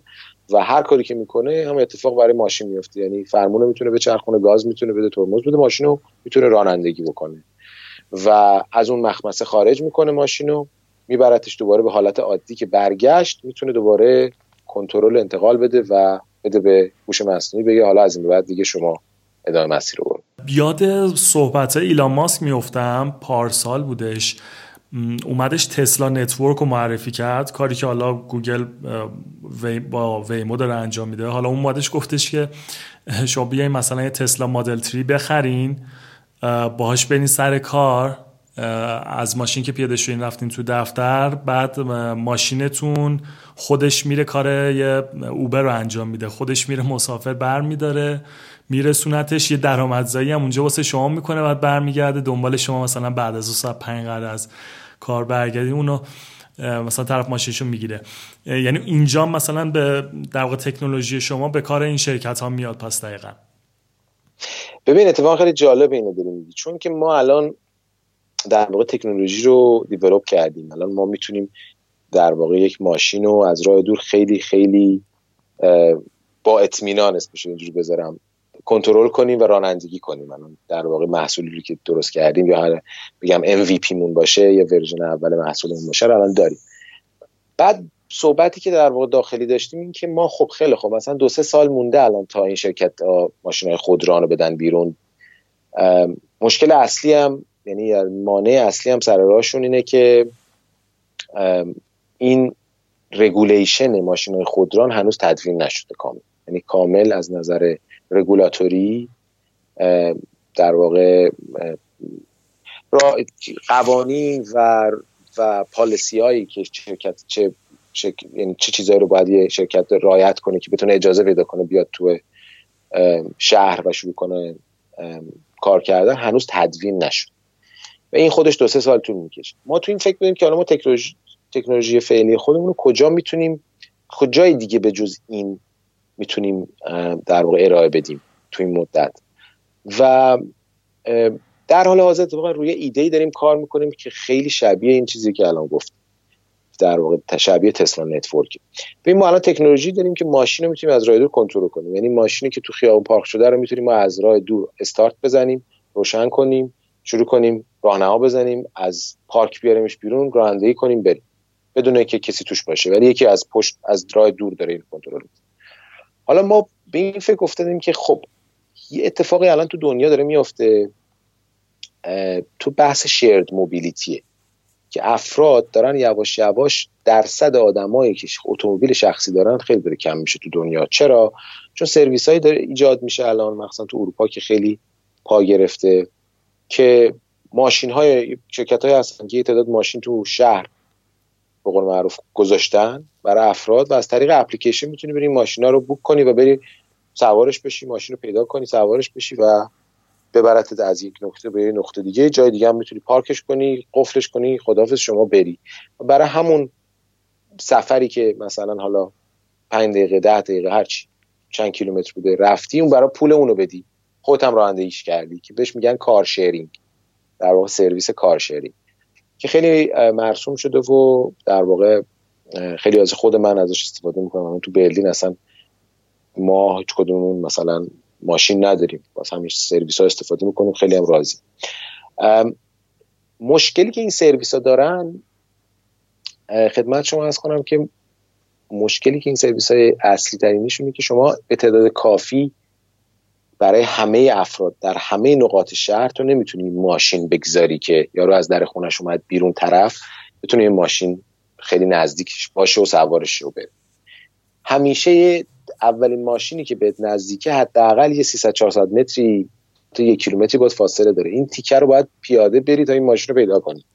خب همین باعث میشه که افراد خیلی موقع ماشینا رو بوک نکنن و استفاده نکنن ازش. چون نگاه می‌کنن میگن آقا مثلا ماشین نزدیک من او مثلا 400 متر 500 متر با من نیم کیلومتر با من فاصله داره. الانم سرد زمستون من مثلا نمیرم این راهو تا اونجا. حالا با این فکر افتادیم و با چند شرکت هم صحبت کردیم که ما اگر بتونیم این ماشینا رو 300 چون 300 400 متر اولی که مشتری ازش دوره رو بتونیم روشن بکنیم ماشین رو و با این سرعت کم بیایم تحویل بدیم ماشین رو به مشتری وقتی که بوک کرده اینو. خب این خیلی ارزش افزوده خوبی می‌تونه ارائه بده. و مثل مثل مثلا اوبر یا تو ایران اسنپ و تپسی شما می‌گیری ماشین میاد سراغت میاد تا دم در خونه سوارت می‌کنه حالا آره. چقدر قشنگ میشه. راحت میشه که این کار شیرینگایی که خودت می‌خوای رانندگی کنی ماشین بدون راننده یواش بیاد جلو خونت پارک کنه راهنماشو بزنه تو app ت بگه خب من ماشین دم در حاضره. آره. و بتونی سوار ماشین بشی و بعد اونجا رو بری. ما در واقع تو این فکریم که بتونیم روی ایده الان داریم کار می‌کنیم که بتونیم در واقع این سرویس رو با, با یکی از در واقع کار های بزرگ اروپایی بتونیم تست بکنیم در آینده نزدیک. و بعد برسیم به اون Tesla Network شما هدف اصلی چیه؟ یعنی اگر ما بتونیم به اون نقطه برسیم که ماشین های شرد موبیلیتی و این کارشرینگ رو بتونیم ریموتلی تغییر کنترلشون بکنیم شما می‌تونی به عنوان یه شخص شخص سالس بیا یک ماشین بخری. ماشینم برای خودت باشه. و این ماشین رو زمانهایی که استفاده نمی کنی ازش به ما اجازه بدی که ما ماشین رو به صورت از راه دور از دم در خونتون یا دم در محل کارت که امروز پارک کردی صبح رفتی سر کار. ما از اون در ماشین رو یواش ورش داریم بیاریم بدیم به دو تا کوچه اون ورتر یه کسی که آقای اکسی که این ماشین رو می‌خواد الان بهش استفاده با و بعدم تموم شد بدیم به آقای ایگرگ بدیم به آقای زد و تا اون زمانی که شما از سر کار داری شب میای نیم ساعت قبلش بیایم ماشین رو دوباره پارک کنیم برات جلو در همون حالا همونجا ممکنه جا پارک نباشه ولی تو یک محوطه مثلا یک کیلومتری از دفتری که الان تازه اکثر کار می‌خوای بیای ماشین تو می‌خوای می‌خوای باش بری خونه. و تو این فاصله ماشین خود شما برای شما داشته درآمدزایی می‌کرد. و این تنها زمانی ممکن خواهد بود که یا بتونی ماشین رو از راه دور کنترل کنی و اونور ببریش تحویل مشتری های دیگه بدی. یا ماشین های خودران اومده باشن تو بازار همون بحثی که تسلا داره صحبتشو می‌کنه تونه به صورت خودران روشن بشه ماشین بره تحویل یکی دیگه داده بشه و کار بکنه. حالا ما چون تو خودران بودن قضیه الان سه چهار سال حداقل کار داریم تا برسیم که حتی به نظر من بیشتر از سه چهار ساله تا قوانینش تدوین بشه و تستای انجام بشه و و حداقل ما ده سال فاصله داریم با اون موقع. ما بتونیم از راه کنترل کردن راه دور از استفاده تکنولوژی ما بتونیم همون concept Tesla Network رو نه, نه تنها با تسلا با ماشین دیگه بتونیم پیاده سازی بکنیم.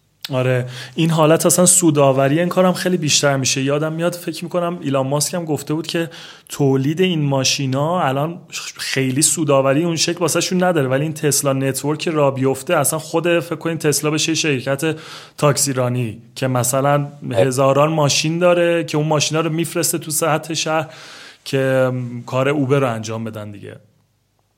دقیقا. الان مثلا شرکت های خودروسازی همه همه به این نقطه رسیدن که خب خیلی زمان سختی رو سالیان سختی رو خود رو ساز الان سپری کردن. اینکه اصلا ماشیناشون باید ماشینای الکتریکی رو دیزاین می‌کردن. خب خیلی براشون هزینه بر بود و در واقع ما یعنی اون سودشون رو خیلی کم کرد. چون خیلی از سودشون صرف این طراحی این ماشینا شد بعدم بحث ماشین خودران اومد وسط که اونم باز دوباره سرمایه‌گذاری زیادی ازشون در واقع نیاز نیاز داشتن که بکنن. و این این خیلی در واقع کلا صنعت خودروسازی رو به چالش کشید که آقا ما الان عنوان خودروساز مثلا من بنزم یا بی من دیگه از این به بعد در آینده با این روندی که داره پیش میره که مردم از خودرو خودشون کمتر و کمتر دارن استفاده می‌کنن و دارن از نحوه های دیگه حمل و نقل مثل ride hailing مثل car sharing استفاده می‌کنن. من با این trend و این روند چجوری خودم رو انطباق بدم؟ تنها راه انطباق دادنشون هم اینه که وارد بازار حمل و نقل بشن. تا الان فقط ماشین میفروختن. حالا باید سفر بفروشن. حالا باید در واقع اون خود اون بازار حمل و نقل هم دستشون بگیره مثلا همین تقریبا تمام ماشین های خودروسازی بزرگ دنیا همه اومدن تو این چند سال اخیر یه شرکت در واقع car sharing یا ride hailing رو یا خریدن یا روش سرمایه گذاری کردن و در واقع آماده این هستن که وقتی که ماشین خودران بیاد وارد بازار بشه فقط خود ماشین فیزیکیشو نفروشن یعنی فروشنده اون اون کالا نباشن. سرویس حمل و نقل از از A به B رم به, به مسافر بتونن. یعنی یعنی Uber بشن دیگه. یعنی آره. بنز و بی در آینده قراره تو بازار در حمل و نقلم داخل باشه. وگرنه وگرنه آره سوداوریش خیلی میفته و اونجا سود اصلی براشون در واقع در آینده اونجاست. کوشا من اینو گفتی دقیق یعنی یاد داستان اپل افتادم با معرفی آیپاد. که اومد جدا از اینکه سیستمی اومد معرفی کرد که یه موزیک پلیره اومد آیتونز رو معرفی کرد که اون یه سرویس حالا رو اون سرویس اصل درآمدزاییش رومونه. یعنی فکر کنم شرکت های اتومبیل سازی هم شاید از این ساختاری که الان دارن بس این چیزی که میگی چند سال دیگه کلا یه تحول اساسی داشته باشن و سمت اون سرویسه برن. دقیقا. اصلا اصلا خیلی جالب اینو میگی. من این یکی دو سال اخیر حالا این یک سال اخیر که درگیر شرکت خودمون بودیم حس و حال این صنعت دقیقا منو یاد حس و حال اون زمانی میندازه که 2007 اولین آیفون اومد بیرون اگه یاد باشه. یعنی نه اپ, اپ استوری وجود داشت نه اپلیکیشنی وجود داشت. اتفاقاتی که تو بحث در واقع موبایل اون زمان افتاد و فرصت هایی که ایجاد شد و در واقع تغییراتیش خیلی شبیه تغییراتی که الان من دارم حس کنم تو در واقع بحث موبیلیتی یا حمل و نقل یا در واقع بحث خودروسازی و ماشین خودران. ببین فقط بحث خودران بودن نیست که فرصت میآفرینه از الان به بعد. بحث خود الکتریکی شدن ماشین ها رو ماشین الکتریکی که شده هزار یک تغییراتی باید تو سطح شهرت شهرت بدی. چارجر باید نصب بکنی تو سطح شهرت و و و و و. هزار یک تغییر باید شرکت های خودروسازی بدن توی ساختار ماشینشون که باز فرصت های جدیدی ایجاد می‌کنه. از اون ور ماشینا به هم کانکتد شدن. یعنی ماشین با ماشین دیگه می‌تونه ارتباط برقرار کنه. یعنی چی؟ یعنی اینکه شما مثلا سر یک چهارراه که می‌رسی دیگه نیاز نیست چراغ قرمز رو نگاه کنی ببینی قرمز سبز یا زرده. چراغ قرمزه تمام ماشینایی که دارن به اون چهارراه نزدیک میشن اعلام می‌کنه که آقا الان ما مثلا سه ثانیه دیگه از سبزیم تموم میشه میرم به قرمز. یعنی ماشینای خودران دیگه نیاز نیست نگاه بکنن ببینن چراغ سبز یا قرمز. ارتباطایی که دارن با خودشون و ماشینای دیگه یعنی حتی ماشینه که پشت اون ماشین هم هست از از نزدیک اون ماشین می‌خواد رد بشه به اون ماشین دیگه میگه. میگه من مثلا به دو متری تو نزدیک شدم اون ماشین یه سر خودشون می‌کشه کنار. یعنی انقدر توی کانکتد بودن این اکوسیستم فرصت های دیگه هست برای اینکه هم تغییر تغییر ایجاد بکنی هم در واقع مشکل حل بکنی و هم محصول جدید به بازار بدی که به نظر من توی این سه سال چهار سال آینده ما تو صنعت اتومبیل سازی و حمل و نقل همون انقلابی رو می‌بینیم که 2007 تو موبایل دیدیم. خیلی عالی. آره. حالا ایشالا کاره شما هم چند سال دیگه ما ماشینی بگیریم و بگیم که این سیستم پشت این کار کوشاس رفیق ما چند سال پیش باش صحبت کردیم. Uit,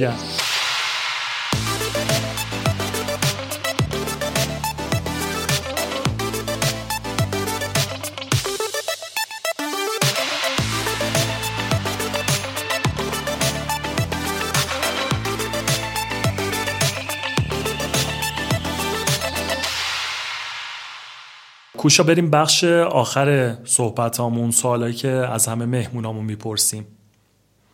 خواهش می‌کنم. سوال اولم این که تاریک ترین نقطه زندگی شما جایی که شاید احساس شکست کردین کجا بوده و از اون مرحله چطور عبور کردین؟ ببین من حالا همه تو زندگیشون شکست داشتن قطعا منم جاهایی بوده که احساس شکست کرده باشم و ولی تاریک ترینی مثلا حالا که بگم خیلی این یک نقطه خیلی تاریک بوده اینو ترینش رو نمی‌تونم بگم. ولی حالا یکی دو جاشو من می‌تونم یه توضیح بدم به من همون جایی که بهت گفتم تو زندگی که من تو در واقع رکوت اقتصادی دهه قبل یعنی تو 2008 من تو انگلستان بودم و تو مشاور کار می‌کردم شرکت مشاوره کار می‌کردم و اونجا کارم از دست دادم. اون خب اولین باری بود که مثلا اصلا کار کردن و کار اولین کارم بود که گرفته بودم بعد دانشگاه و اصلا حس این که اصلا آدم کارش رو از دست بده چه حسی داره. یه ذره حس صرف داشت یه ذره حس شکست توش داشت چون بالاخره نگاه می‌کردیم گفتی خب من این همه مثلا اینجا سه سال زحمت کشیدم خیلی به دفعه احسن همه کارامو انجام دادم سعی کردم بهترین باشم و با اون روحیه‌ای که همیشه من داشتم تو همه کارا و قبلش حالا تو دانشگاه و مدرسه و دبیرستان. باز احساس کردم خب مثلا چرا من باید نفر آخری می بودم که من در, در واقع از, از کار شاید قطع همکاری می شدم. ولی خب نه اتفاق افتاد و مثلا منم جزو مثلا بچه دوم سوم بودم که در واقع اتفاق افتاد براشون. اولش حس شکست بهم دست داد یعنی چند ماهی خیلی خیلی سرفکنده بودم و اون حس در واقع چیز شکست خوردن رو دست داد. ولی از توش اومدم بیرون یعنی نگاه کردم دیدم یعنی پذیرفتمش. دیدم که خب وضعیت اقتصادی الان مجاب می‌کنه که این شرکت تعدیل نیرو بکنه. تعدیل نیرو هم بالاخره روی فاکتور خاصی انجام میشه و این لزوما معنیش بر این نیست که تو قابلیتت خوب نبوده یا این لزوما معنیش برای نیست که در واقع تو کار اشتباهی کردی. تو در واقع یه سری چیزا در دستخور زمان شدی و تو یک جاهای قرار گرفتی که اتفاق باید میافتاده و بیشتر باعث شد که مثلا اون شکست منو به خودم رجوع بکنه که من در واقع باورم نسبت به عقایدم تضعیف نشه نسبت به اون چیزهایی که درونم باور دارم. در واقع به خودم نگاه بکنم و دوباره از خودم شروع بکنم و زندگی بعدی رو بسازم. که همین شد. یعنی بحث رفتن به امارات و خیلی جالب بود اتفاقا. من من قبل از اینکه این رکود اقتصادی 2008 بشه و قبل از اینکه تعدیل نیرو انجام بشه من انتخاب شده بودم از تو شرکت به عنوان سه نفری که اینا, سه اینا هر سال سه تا پنج نفر از تو شرکت رو هر کی البته درخواستم می‌داد دیگه تو شرکت انگلیسی الیکی consulting که بودم اینا رو در واقع می‌تونستی درخواست بکنی که بری و تو یک office و یک در واقع شعبه دیگه اون شرکت کار بکنی. و منم درخواستم رو داده بودم از یک سال قبلش پذیرفته شده بودن که من داشتم دو ماه بعدش یعنی دو ماه قبل بعد اون در واقع بعد زمانی که قبل از اینکه تعدیل نیرو انجام میشه من قرار بود برم و move بکنم به آمریکا. یعنی شعبه کالیفرنیا توی لس آنجلس قرار بود من برم اونجا شعبه کار کنم.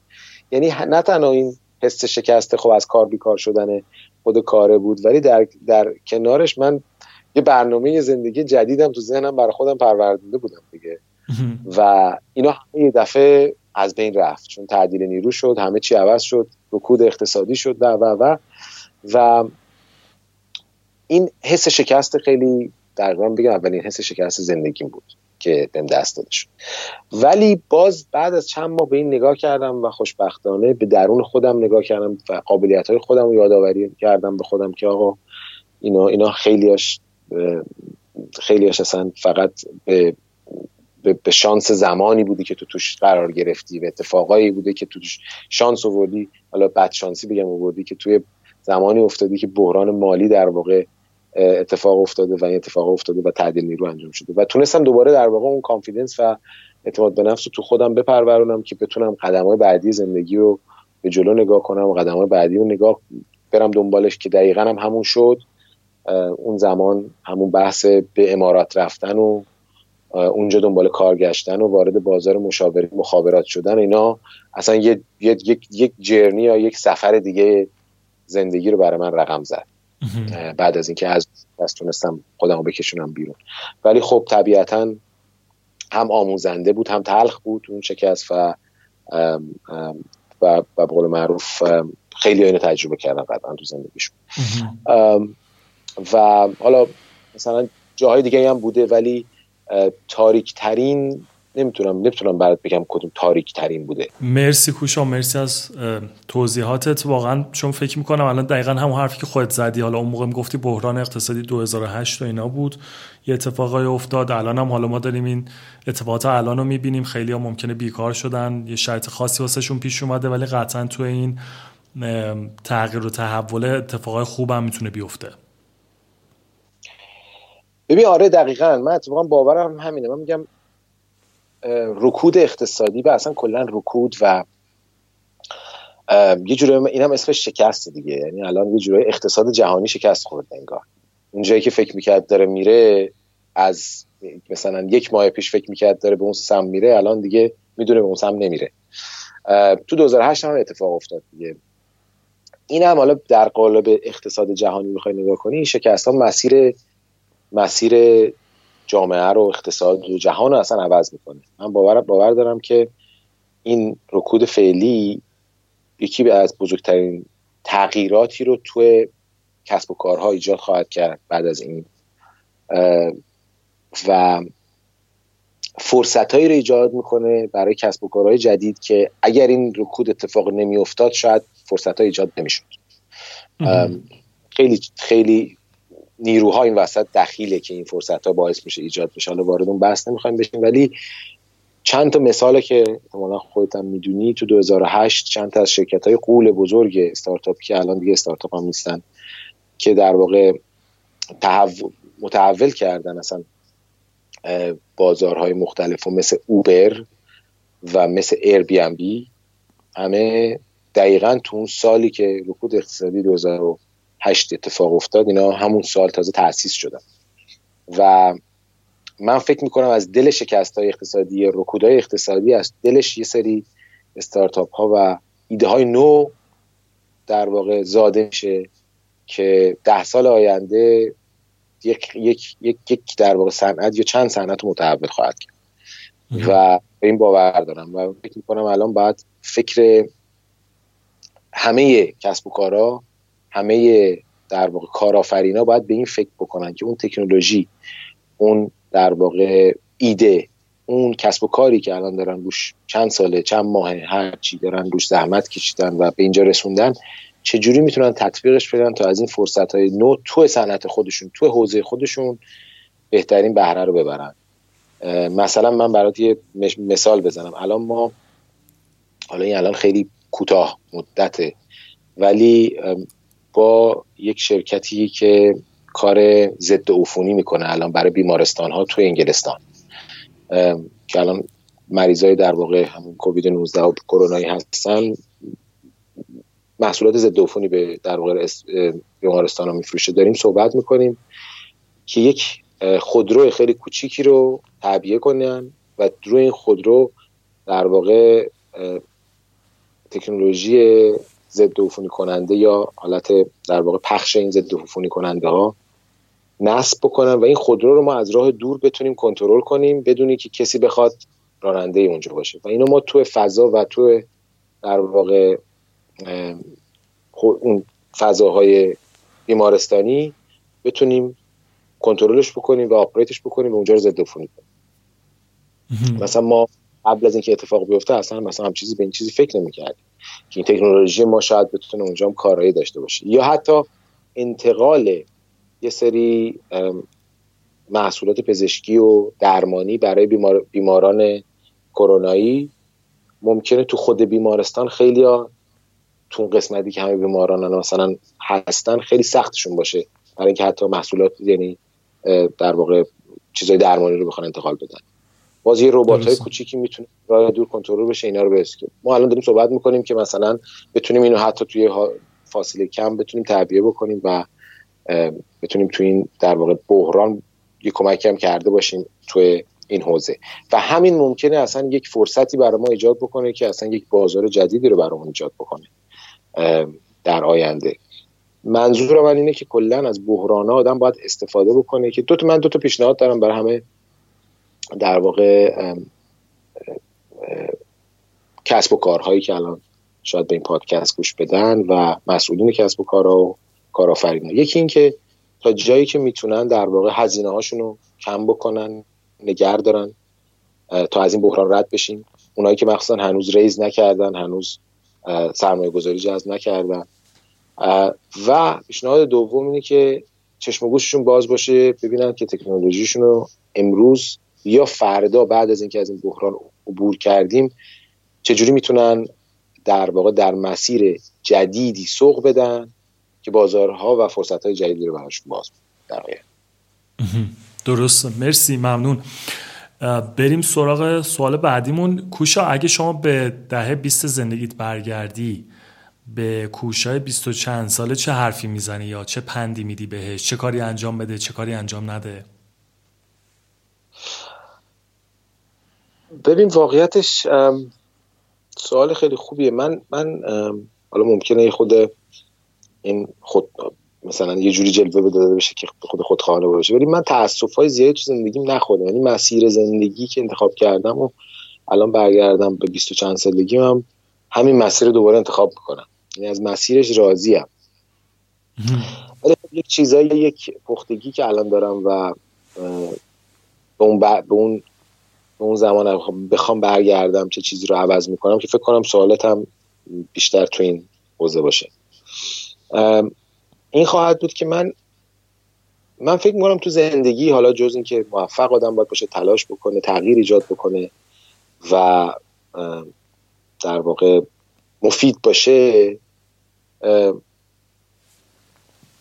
ارتباط های انسانی معنادارم خیلی مهمه برای آدم ها داشته باشه. حالا یه بحث کلا رضایتمندی از زندگیه مطرح کنم به کسب و کار زیاد ربطی نداره. رابطه های معنادار یعنی تو تعداد دوستایی که باهاشون در واقع راحتی تعداد فامیلی که باهاشون خاطره ساختی خانواده نزدیک خودت اینا هستن که در واقع تعداد این رابطه ها رابطه های علکی که همه من شما رو فقط بشناسم نه رابطه معناداری که در واقع عمیق باشه به نظر من داشته و در واقع داشته های یک انسان در طول زندگیش در آخر اینه. چند تا رابطه معنادار شما تو زندگیت ایجاد کردی. این باور منه ها. یعنی چیزی که بهش تو این سن رسیدم. اگه برگردم به 20 و چند سالگیم شاید به به خودم تو اون سن این پیشنهاد می‌کنم که یه خورده وقت بذار و این رابطه های معنادار تو تقویت کن زیاد کن. یعنی فقط هم فکر موفقیت و کسب و کار و اینا خیلی خوب آدم باشه و در کنارش بودای دیگه زندگی هم ببین. که باز من خیلی باز نسبتا خیلی خوب کار کردم به قول معروف. من سعی کردم که چند بودی باشم همیشه. یعنی فقط موفقیت کار و تحصیل و اینا نبوده. من هنر رو دوست داشتم مثلا مسافرت رو دوست داشتم و و و. ولی رو این یکی بر اگه بخوام یه پیشنهادی بدم به خود 20 چند سالم میگم که حتما رابطه های خوب بساز. خیلی عالی. مرسی. کوشا اهل کتاب هدیه دادن هستی؟ کتاب هدیه دادن نه والا نه. کتاب هدیه تا حالا ندادم.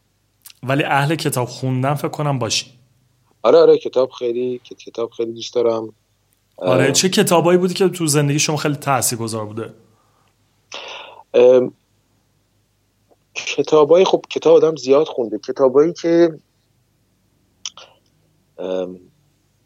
ببین کتابی که حالا مثلا بگم زندگی من از این رو به اون رو کنده که مثلا همیشه ذهنم باشه الان حضور ذهنم نیست ولی چند تا کتابی که اخیرا حالا خوندم و خیلی دوستشون داشتم و تو ذهن من موندن. یعنی بعد اینکه کتاب خوندم تموم شده یادم نرفته چند تاشو بهت میگم. یه کتابی خوندم به نام Four Agreements یا چهار توافق. کتاب خیلی خوبی بود. بعد خدمت شما ارز کنم که یه کتاب دیگه خوندم به نام هوموساپینز که فکر کنم الان اصلا کتاب خیلی آره خیلی معروفه آره. مطرح مطرحی هم هست. حالا من خیلی لذت بردم از خوندن این کتاب. اونو حتما پیشنهاد می‌کنم.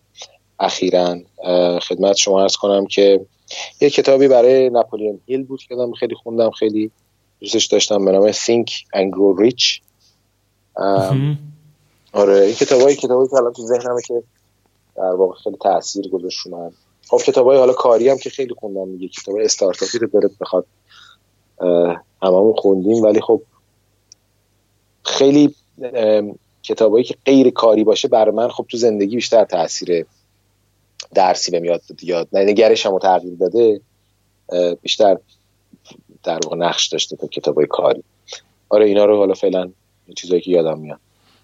خیلی عالی. واسه شنونده ها میگم لینک به این کتابایی که معرفی کردیم تو این قسمت رو روی سایت می‌تونیم ببینین. لینک به سایت گودریزش هستش که اون کتابا رو ببینین دقیقا چی هستش و توضیحاتش اونجا هست. بریم سوال بعد. کوشا روتین صبحگاهی یا شبانه خاصی داری؟ یعنی مثلا می‌خوام بدونم که صبح خیلی بهره ورید بیشتره صبح زود بیدار میشی یا نه؟ کسی هستی که مثلا صبح دیرتر بیدار میشی شبا کار می‌کنی؟ یه روز تو زندگی دقیقا چی جوری میگذره؟ ببین من همیشه آدم شب بودم بیشتر واقعا آدم صبح. یعنی شب خیلی بیشتر احساس تمرکز و تفکر میده و همیشه از میگن آدم شبا خلاقتر هم میشه. حالا نمی‌دونم اینو حس کردی یا نه. آره. شب شبا به خاطر اینکه ببین یه جورایی یه آرامشی داره شب و احساس می‌کنی روز تموم شده دیگه خبری نیست این دورو و. فقط آره. اون تمرکزت می‌تونی بذاری رو اون کاری که می‌خوای بذاری. خب قطعا باش خلاقیت هم میاد وقتی که تمرکز بیاد. ولی آره من همیشه آدم شب بودم صبح صبح همیشه سخت بلند می‌شدم. خب همیشه مدرسه می‌خواستم برم. در واقع سر سر کلاس یادمه. مثلا موقع هفت و نیم صبح زنگ مدرسه رو می‌زدن. من تازه مثلا هفت داشتم لباس میشیدم از این آدم های خیلی چیزی نبودم که صبح تو ساعت شیش بلند شم. ولی خب حالا بالاخره بیشتر دنیا سهرخیزه و رو, رو, رو صبحگاهی میگذره و تونستم خودم رو تو این سالیان انتباق بدم. الان که خب خیلی روتین زندگی خیلی عوض شده تو قرنطینه. بکنم روتین های قرنطینه برای همه جدید باشه الان. ولی آره. خارج از قرنطینه کلا روتین زندگی من در واقع صبح روش مثلا هشت نه خواب بلند میشم. یه مثلا نه میرم سمت شرکت. که تو آفیس هستم نه. تا ساعت هفت و هشت شب. هفت و هشت شب میرم ورزش. حالا این وسط تو تایم کاری هم حالا در نهاری می‌خورم ولی بیشترش در واقع تو خود آفیسم. میرم ورزش و دوباره شب برمیگردم و تو خونه کار می‌کنم. واقعیتش تو خونه کار می‌کنم و قبل از خوابم حتما کتابی می‌خونم. یا کتابی گوش میدم. من آدیو بوکم خیلی دوست دارم به چون می‌تونی حالا تو در حال دو چرخ سواری در حال نمی‌دونم تو اتوبوس تو قطار تو همه جا گوش بدی بهش خیلی راحته. و و این یه در واقع چه روتین کاری خیلی معمول منه. دیگه خدمت شما عرض کنم که حالا تو چیز خاصی رو تو خود کار می‌خوای توضیح بدم برات یا اینکه منظور درباره ورزش که گفتی چه ورزشی می‌کنی؟ ببین من ورزش های مختلفی رو امتحان کردم ولی ورزشی دلخواهم خب ورزش تنیسه. من تنیس رو خیلی دوست دارم. و سالیان تنیس بازی کردم. ولی هر روز خب تنیس بازی نمی کنم ولی بتونم هفته یه روز یا هفته دو روز تنیس بازی کنم. بقیه روزا ورزش های در واقع باشگاهی رو میرم. میرم در واقع توی باشگاه و یه نیم ساعتی با این وسایل باشگاهی در واقع سر خودم رو گرم می‌کنم و اگه بتونم یک ساعت هم یکی از این کلاس های فشرده مثلا high intensity training ی Zumba یی نمی‌دونم CrossFit ی که در واقع توی یه 45 دقیقه یک عالم کالری ازت بسوزونه و به قول معروف دوباره تر و تازه تحویل جامعت بده. آره واسه استرس هم که عالیه دیگه مثلا با این کار استارتاپی اینا. آره. یعنی دقیقا تو 45 دقیقه از تو حس و حال کل روز میای بیرون. یه یه قشنگ سوپاپ اطمینانی داره.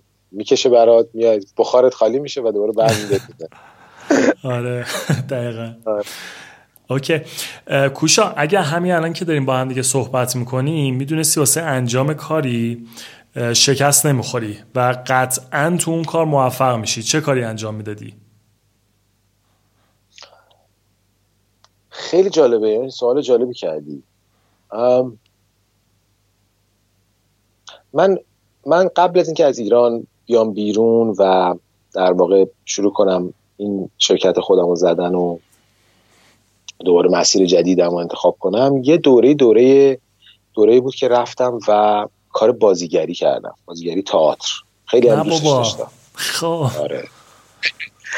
یعنی رفتم کلاس در واقع بازیگری و بعدش هم تو تئاتر بازی کردیم حالا کارهای دانشجویی.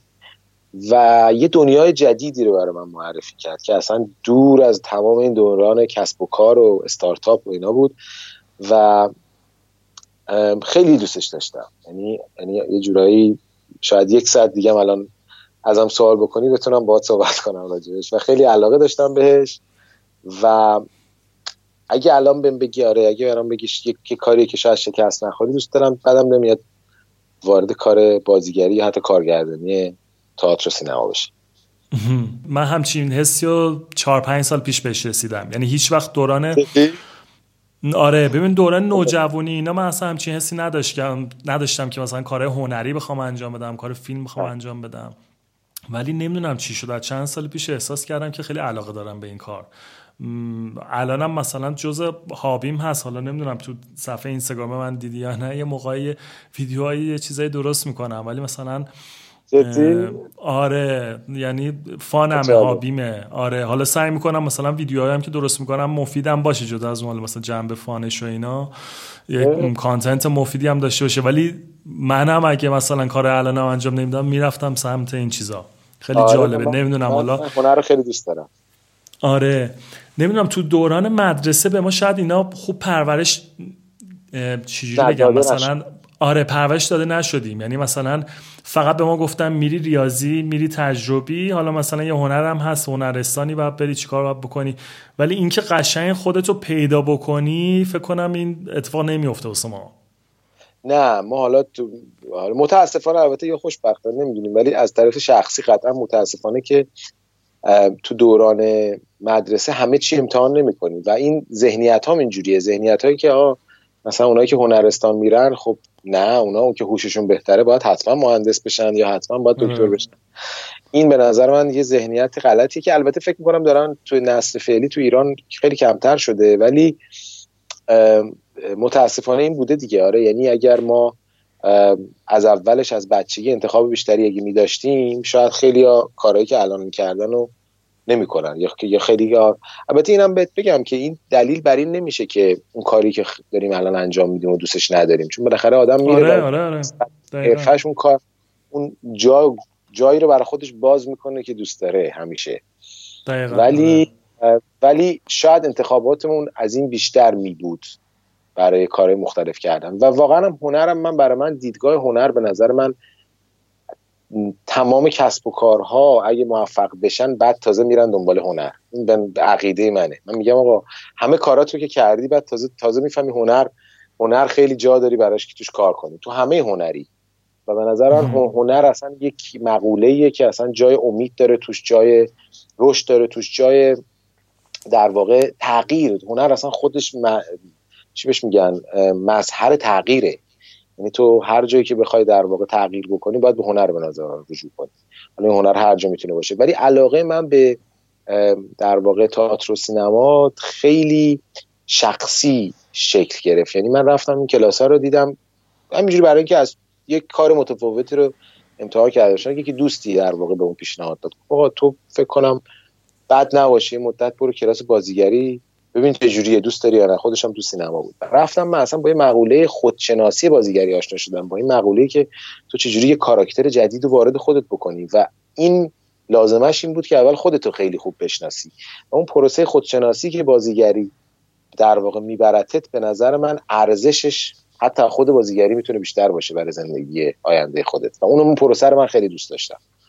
و وقتی به اون نقش جدیدت می‌رسی که دیگه اون خودت نیستی یه نقش جدیدیه که ساختی برای خودت خیلی خیلی لذت و در واقع ذوق کودکانه داره توش. و من خیلی دوستش داشتم. ایوان. حالا یه روزی برمیگردیم بهش قربان. ایشالله ایشالله یه فیلم با هم دیگه درست کنیم. آره بازی کنیم توش خودمون نقش اول باشیم. کارگردان چرا شما کارگردان آره. اختیار داری پروژه بعدی. مخلصی کوشا واسه آخرین سوالی که می‌خوام از شما بپرسم کوشا کاوه چه چیزی می‌خواد از خودش به جا بذاره توی این دنیا؟ ببین بحث میراث و جا گذاشتن یه مقوله خیلی بزرگی بود بر من همیشه تو زندگیم تو دوران نوجوانی و حالا اوایل جوانی. خیلی برای من مقوله بزرگی بود که آقا مثلا ما تو دنیا اومدیم باید حتما از خودمون یه چیزی باقی بذاریم. یعنی حالا اثر مثبتی حتما باید بذاریم. بود و نبودمون باید تو این کره خاکی فرقی داشته باشه. ولی بعد به یه پختگی دیگه رسیدم. به این رسیدم که تو تو زندگی نباید برای این برنامه ریزی کنی که آقا من چی به جا بذارم. باید برای این برنامه ریزی کنی که من چه تغییری الان تو زنده بودنم می‌تونم برای این جهان انجام بدم و به این جهان تو زنده بودنم یک به قول معروف خیری برسونم. یعنی یک یک تغییری بتونم انجام بدم. حالا این تغییره ممکنه ابدی بشه. ممکنه در واقع بمونه. بعد از مرگ بعد نبودنت. ولی هیچ موقع نمی‌تونی برنامه بریزی. یعنی برای اینکه من بعد از اینکه نباشم چی به جا بذارم؟ مثلا همین من دیدگاهم خود عوض شده. واقعیتش الان اگه ازم روزی چیزی می‌خوای به جا بگذاری میگم نه لزوما. نه من چیزی نمی‌خوام به جا بگذارم. ولی می‌خوام تو زمانی که هستم تغییرات ایجاد کنم. بتونم تاثیراتی به مثبتی بذارم. حالا اگر این تاثیرات مثبت ادامه دار شد و دنباله دار شد چه بهتر؟ آره یعنی بیشتر یعنی تو با آدمای خیلی آدمای در واقع تاثیرگذار و موندگارم. به نظر من نگاه کنی هیچ کدومشون برنامهشون تو زندگیشون نبوده که موندگار بشن. تاثیراتی که تو زندگی گذاشتن موندگارشون کرد و یه سری هم نکرد. و به نظر من این اصلا زیاد مهمم نیست حالا موندگار بشی یا نشی. ما اون تغییراتی که تو زنده بودنت انجام میدیم. اون تغییرات چقدر تاثیر مثبتی داشته باشه. حالا نمی‌دونم. تو داده باشم خیلی عالی. آره آره دم شما گم مرسی. کوشا کسی اگه بخواد با شما در ارتباط باشه توی شبکه های اجتماعی شما حضوری داری؟ آره تو شبکه اجتماعی تو لینکدین هستم کوشا فاصله کاوه. تو اینستاگرام هستم کوشا نقط کاوه. خدمت شما ارز کنم تو فیسبوک هستم کوشا کاوه بدون فاصله سر هم. ایمیلم هم که کوشا نقطه کاوه at gmail.com هستش. بسیار عالی. آقا دم شما گرم. مرسی از وقتی گذاشتی. دم شما یکی از مسابقه طولانی رو هم شد اما خیلی مفید بود. فکر می‌کنم واسه شنوندام قطعا همینطور هستش. مرسی. لطف کردی. خیلی خوشحال شدم. در تماس باش با قربونت سلامت بشی فعلا. مرسی. خداحافظ. خداحافظ. امیدوارم از شنیدن این قسمت لذت برده باشین. اگه دوست دارین پیامی برای من بفرستین بهترین روش از طریق ایمیل هست. با آدرس contact at hamedjafari.com می‌تونین پیاماتون رو واسه من بفرستین. توی اینستاگرام و توییتر هم با ایدی حامد جی اف می‌تونین منو دنبال بکنین یه بار دیگه تشکر می‌کنم از حامی دیالوگ شرکت ایلیا آکادمی برگزار کننده دوره آموزشی متنوع در راستای توسعه مهارت حرفه‌ای و مربوط به کسب و کار. اطلاعات بیشتر درباره فعالیتاشون رو روی سایت ilia-academy.com می‌تونین ببینید. فراموش نکنید اگر دیالوگو دوست دارید حتما ازش پست و استوری بذارید و منشنش کنید تا دوستان دیگهتون هم با این پادکست آشنا بشن. تا قسمت آینده دیالوگ خوب باشید. خدا نگهدار.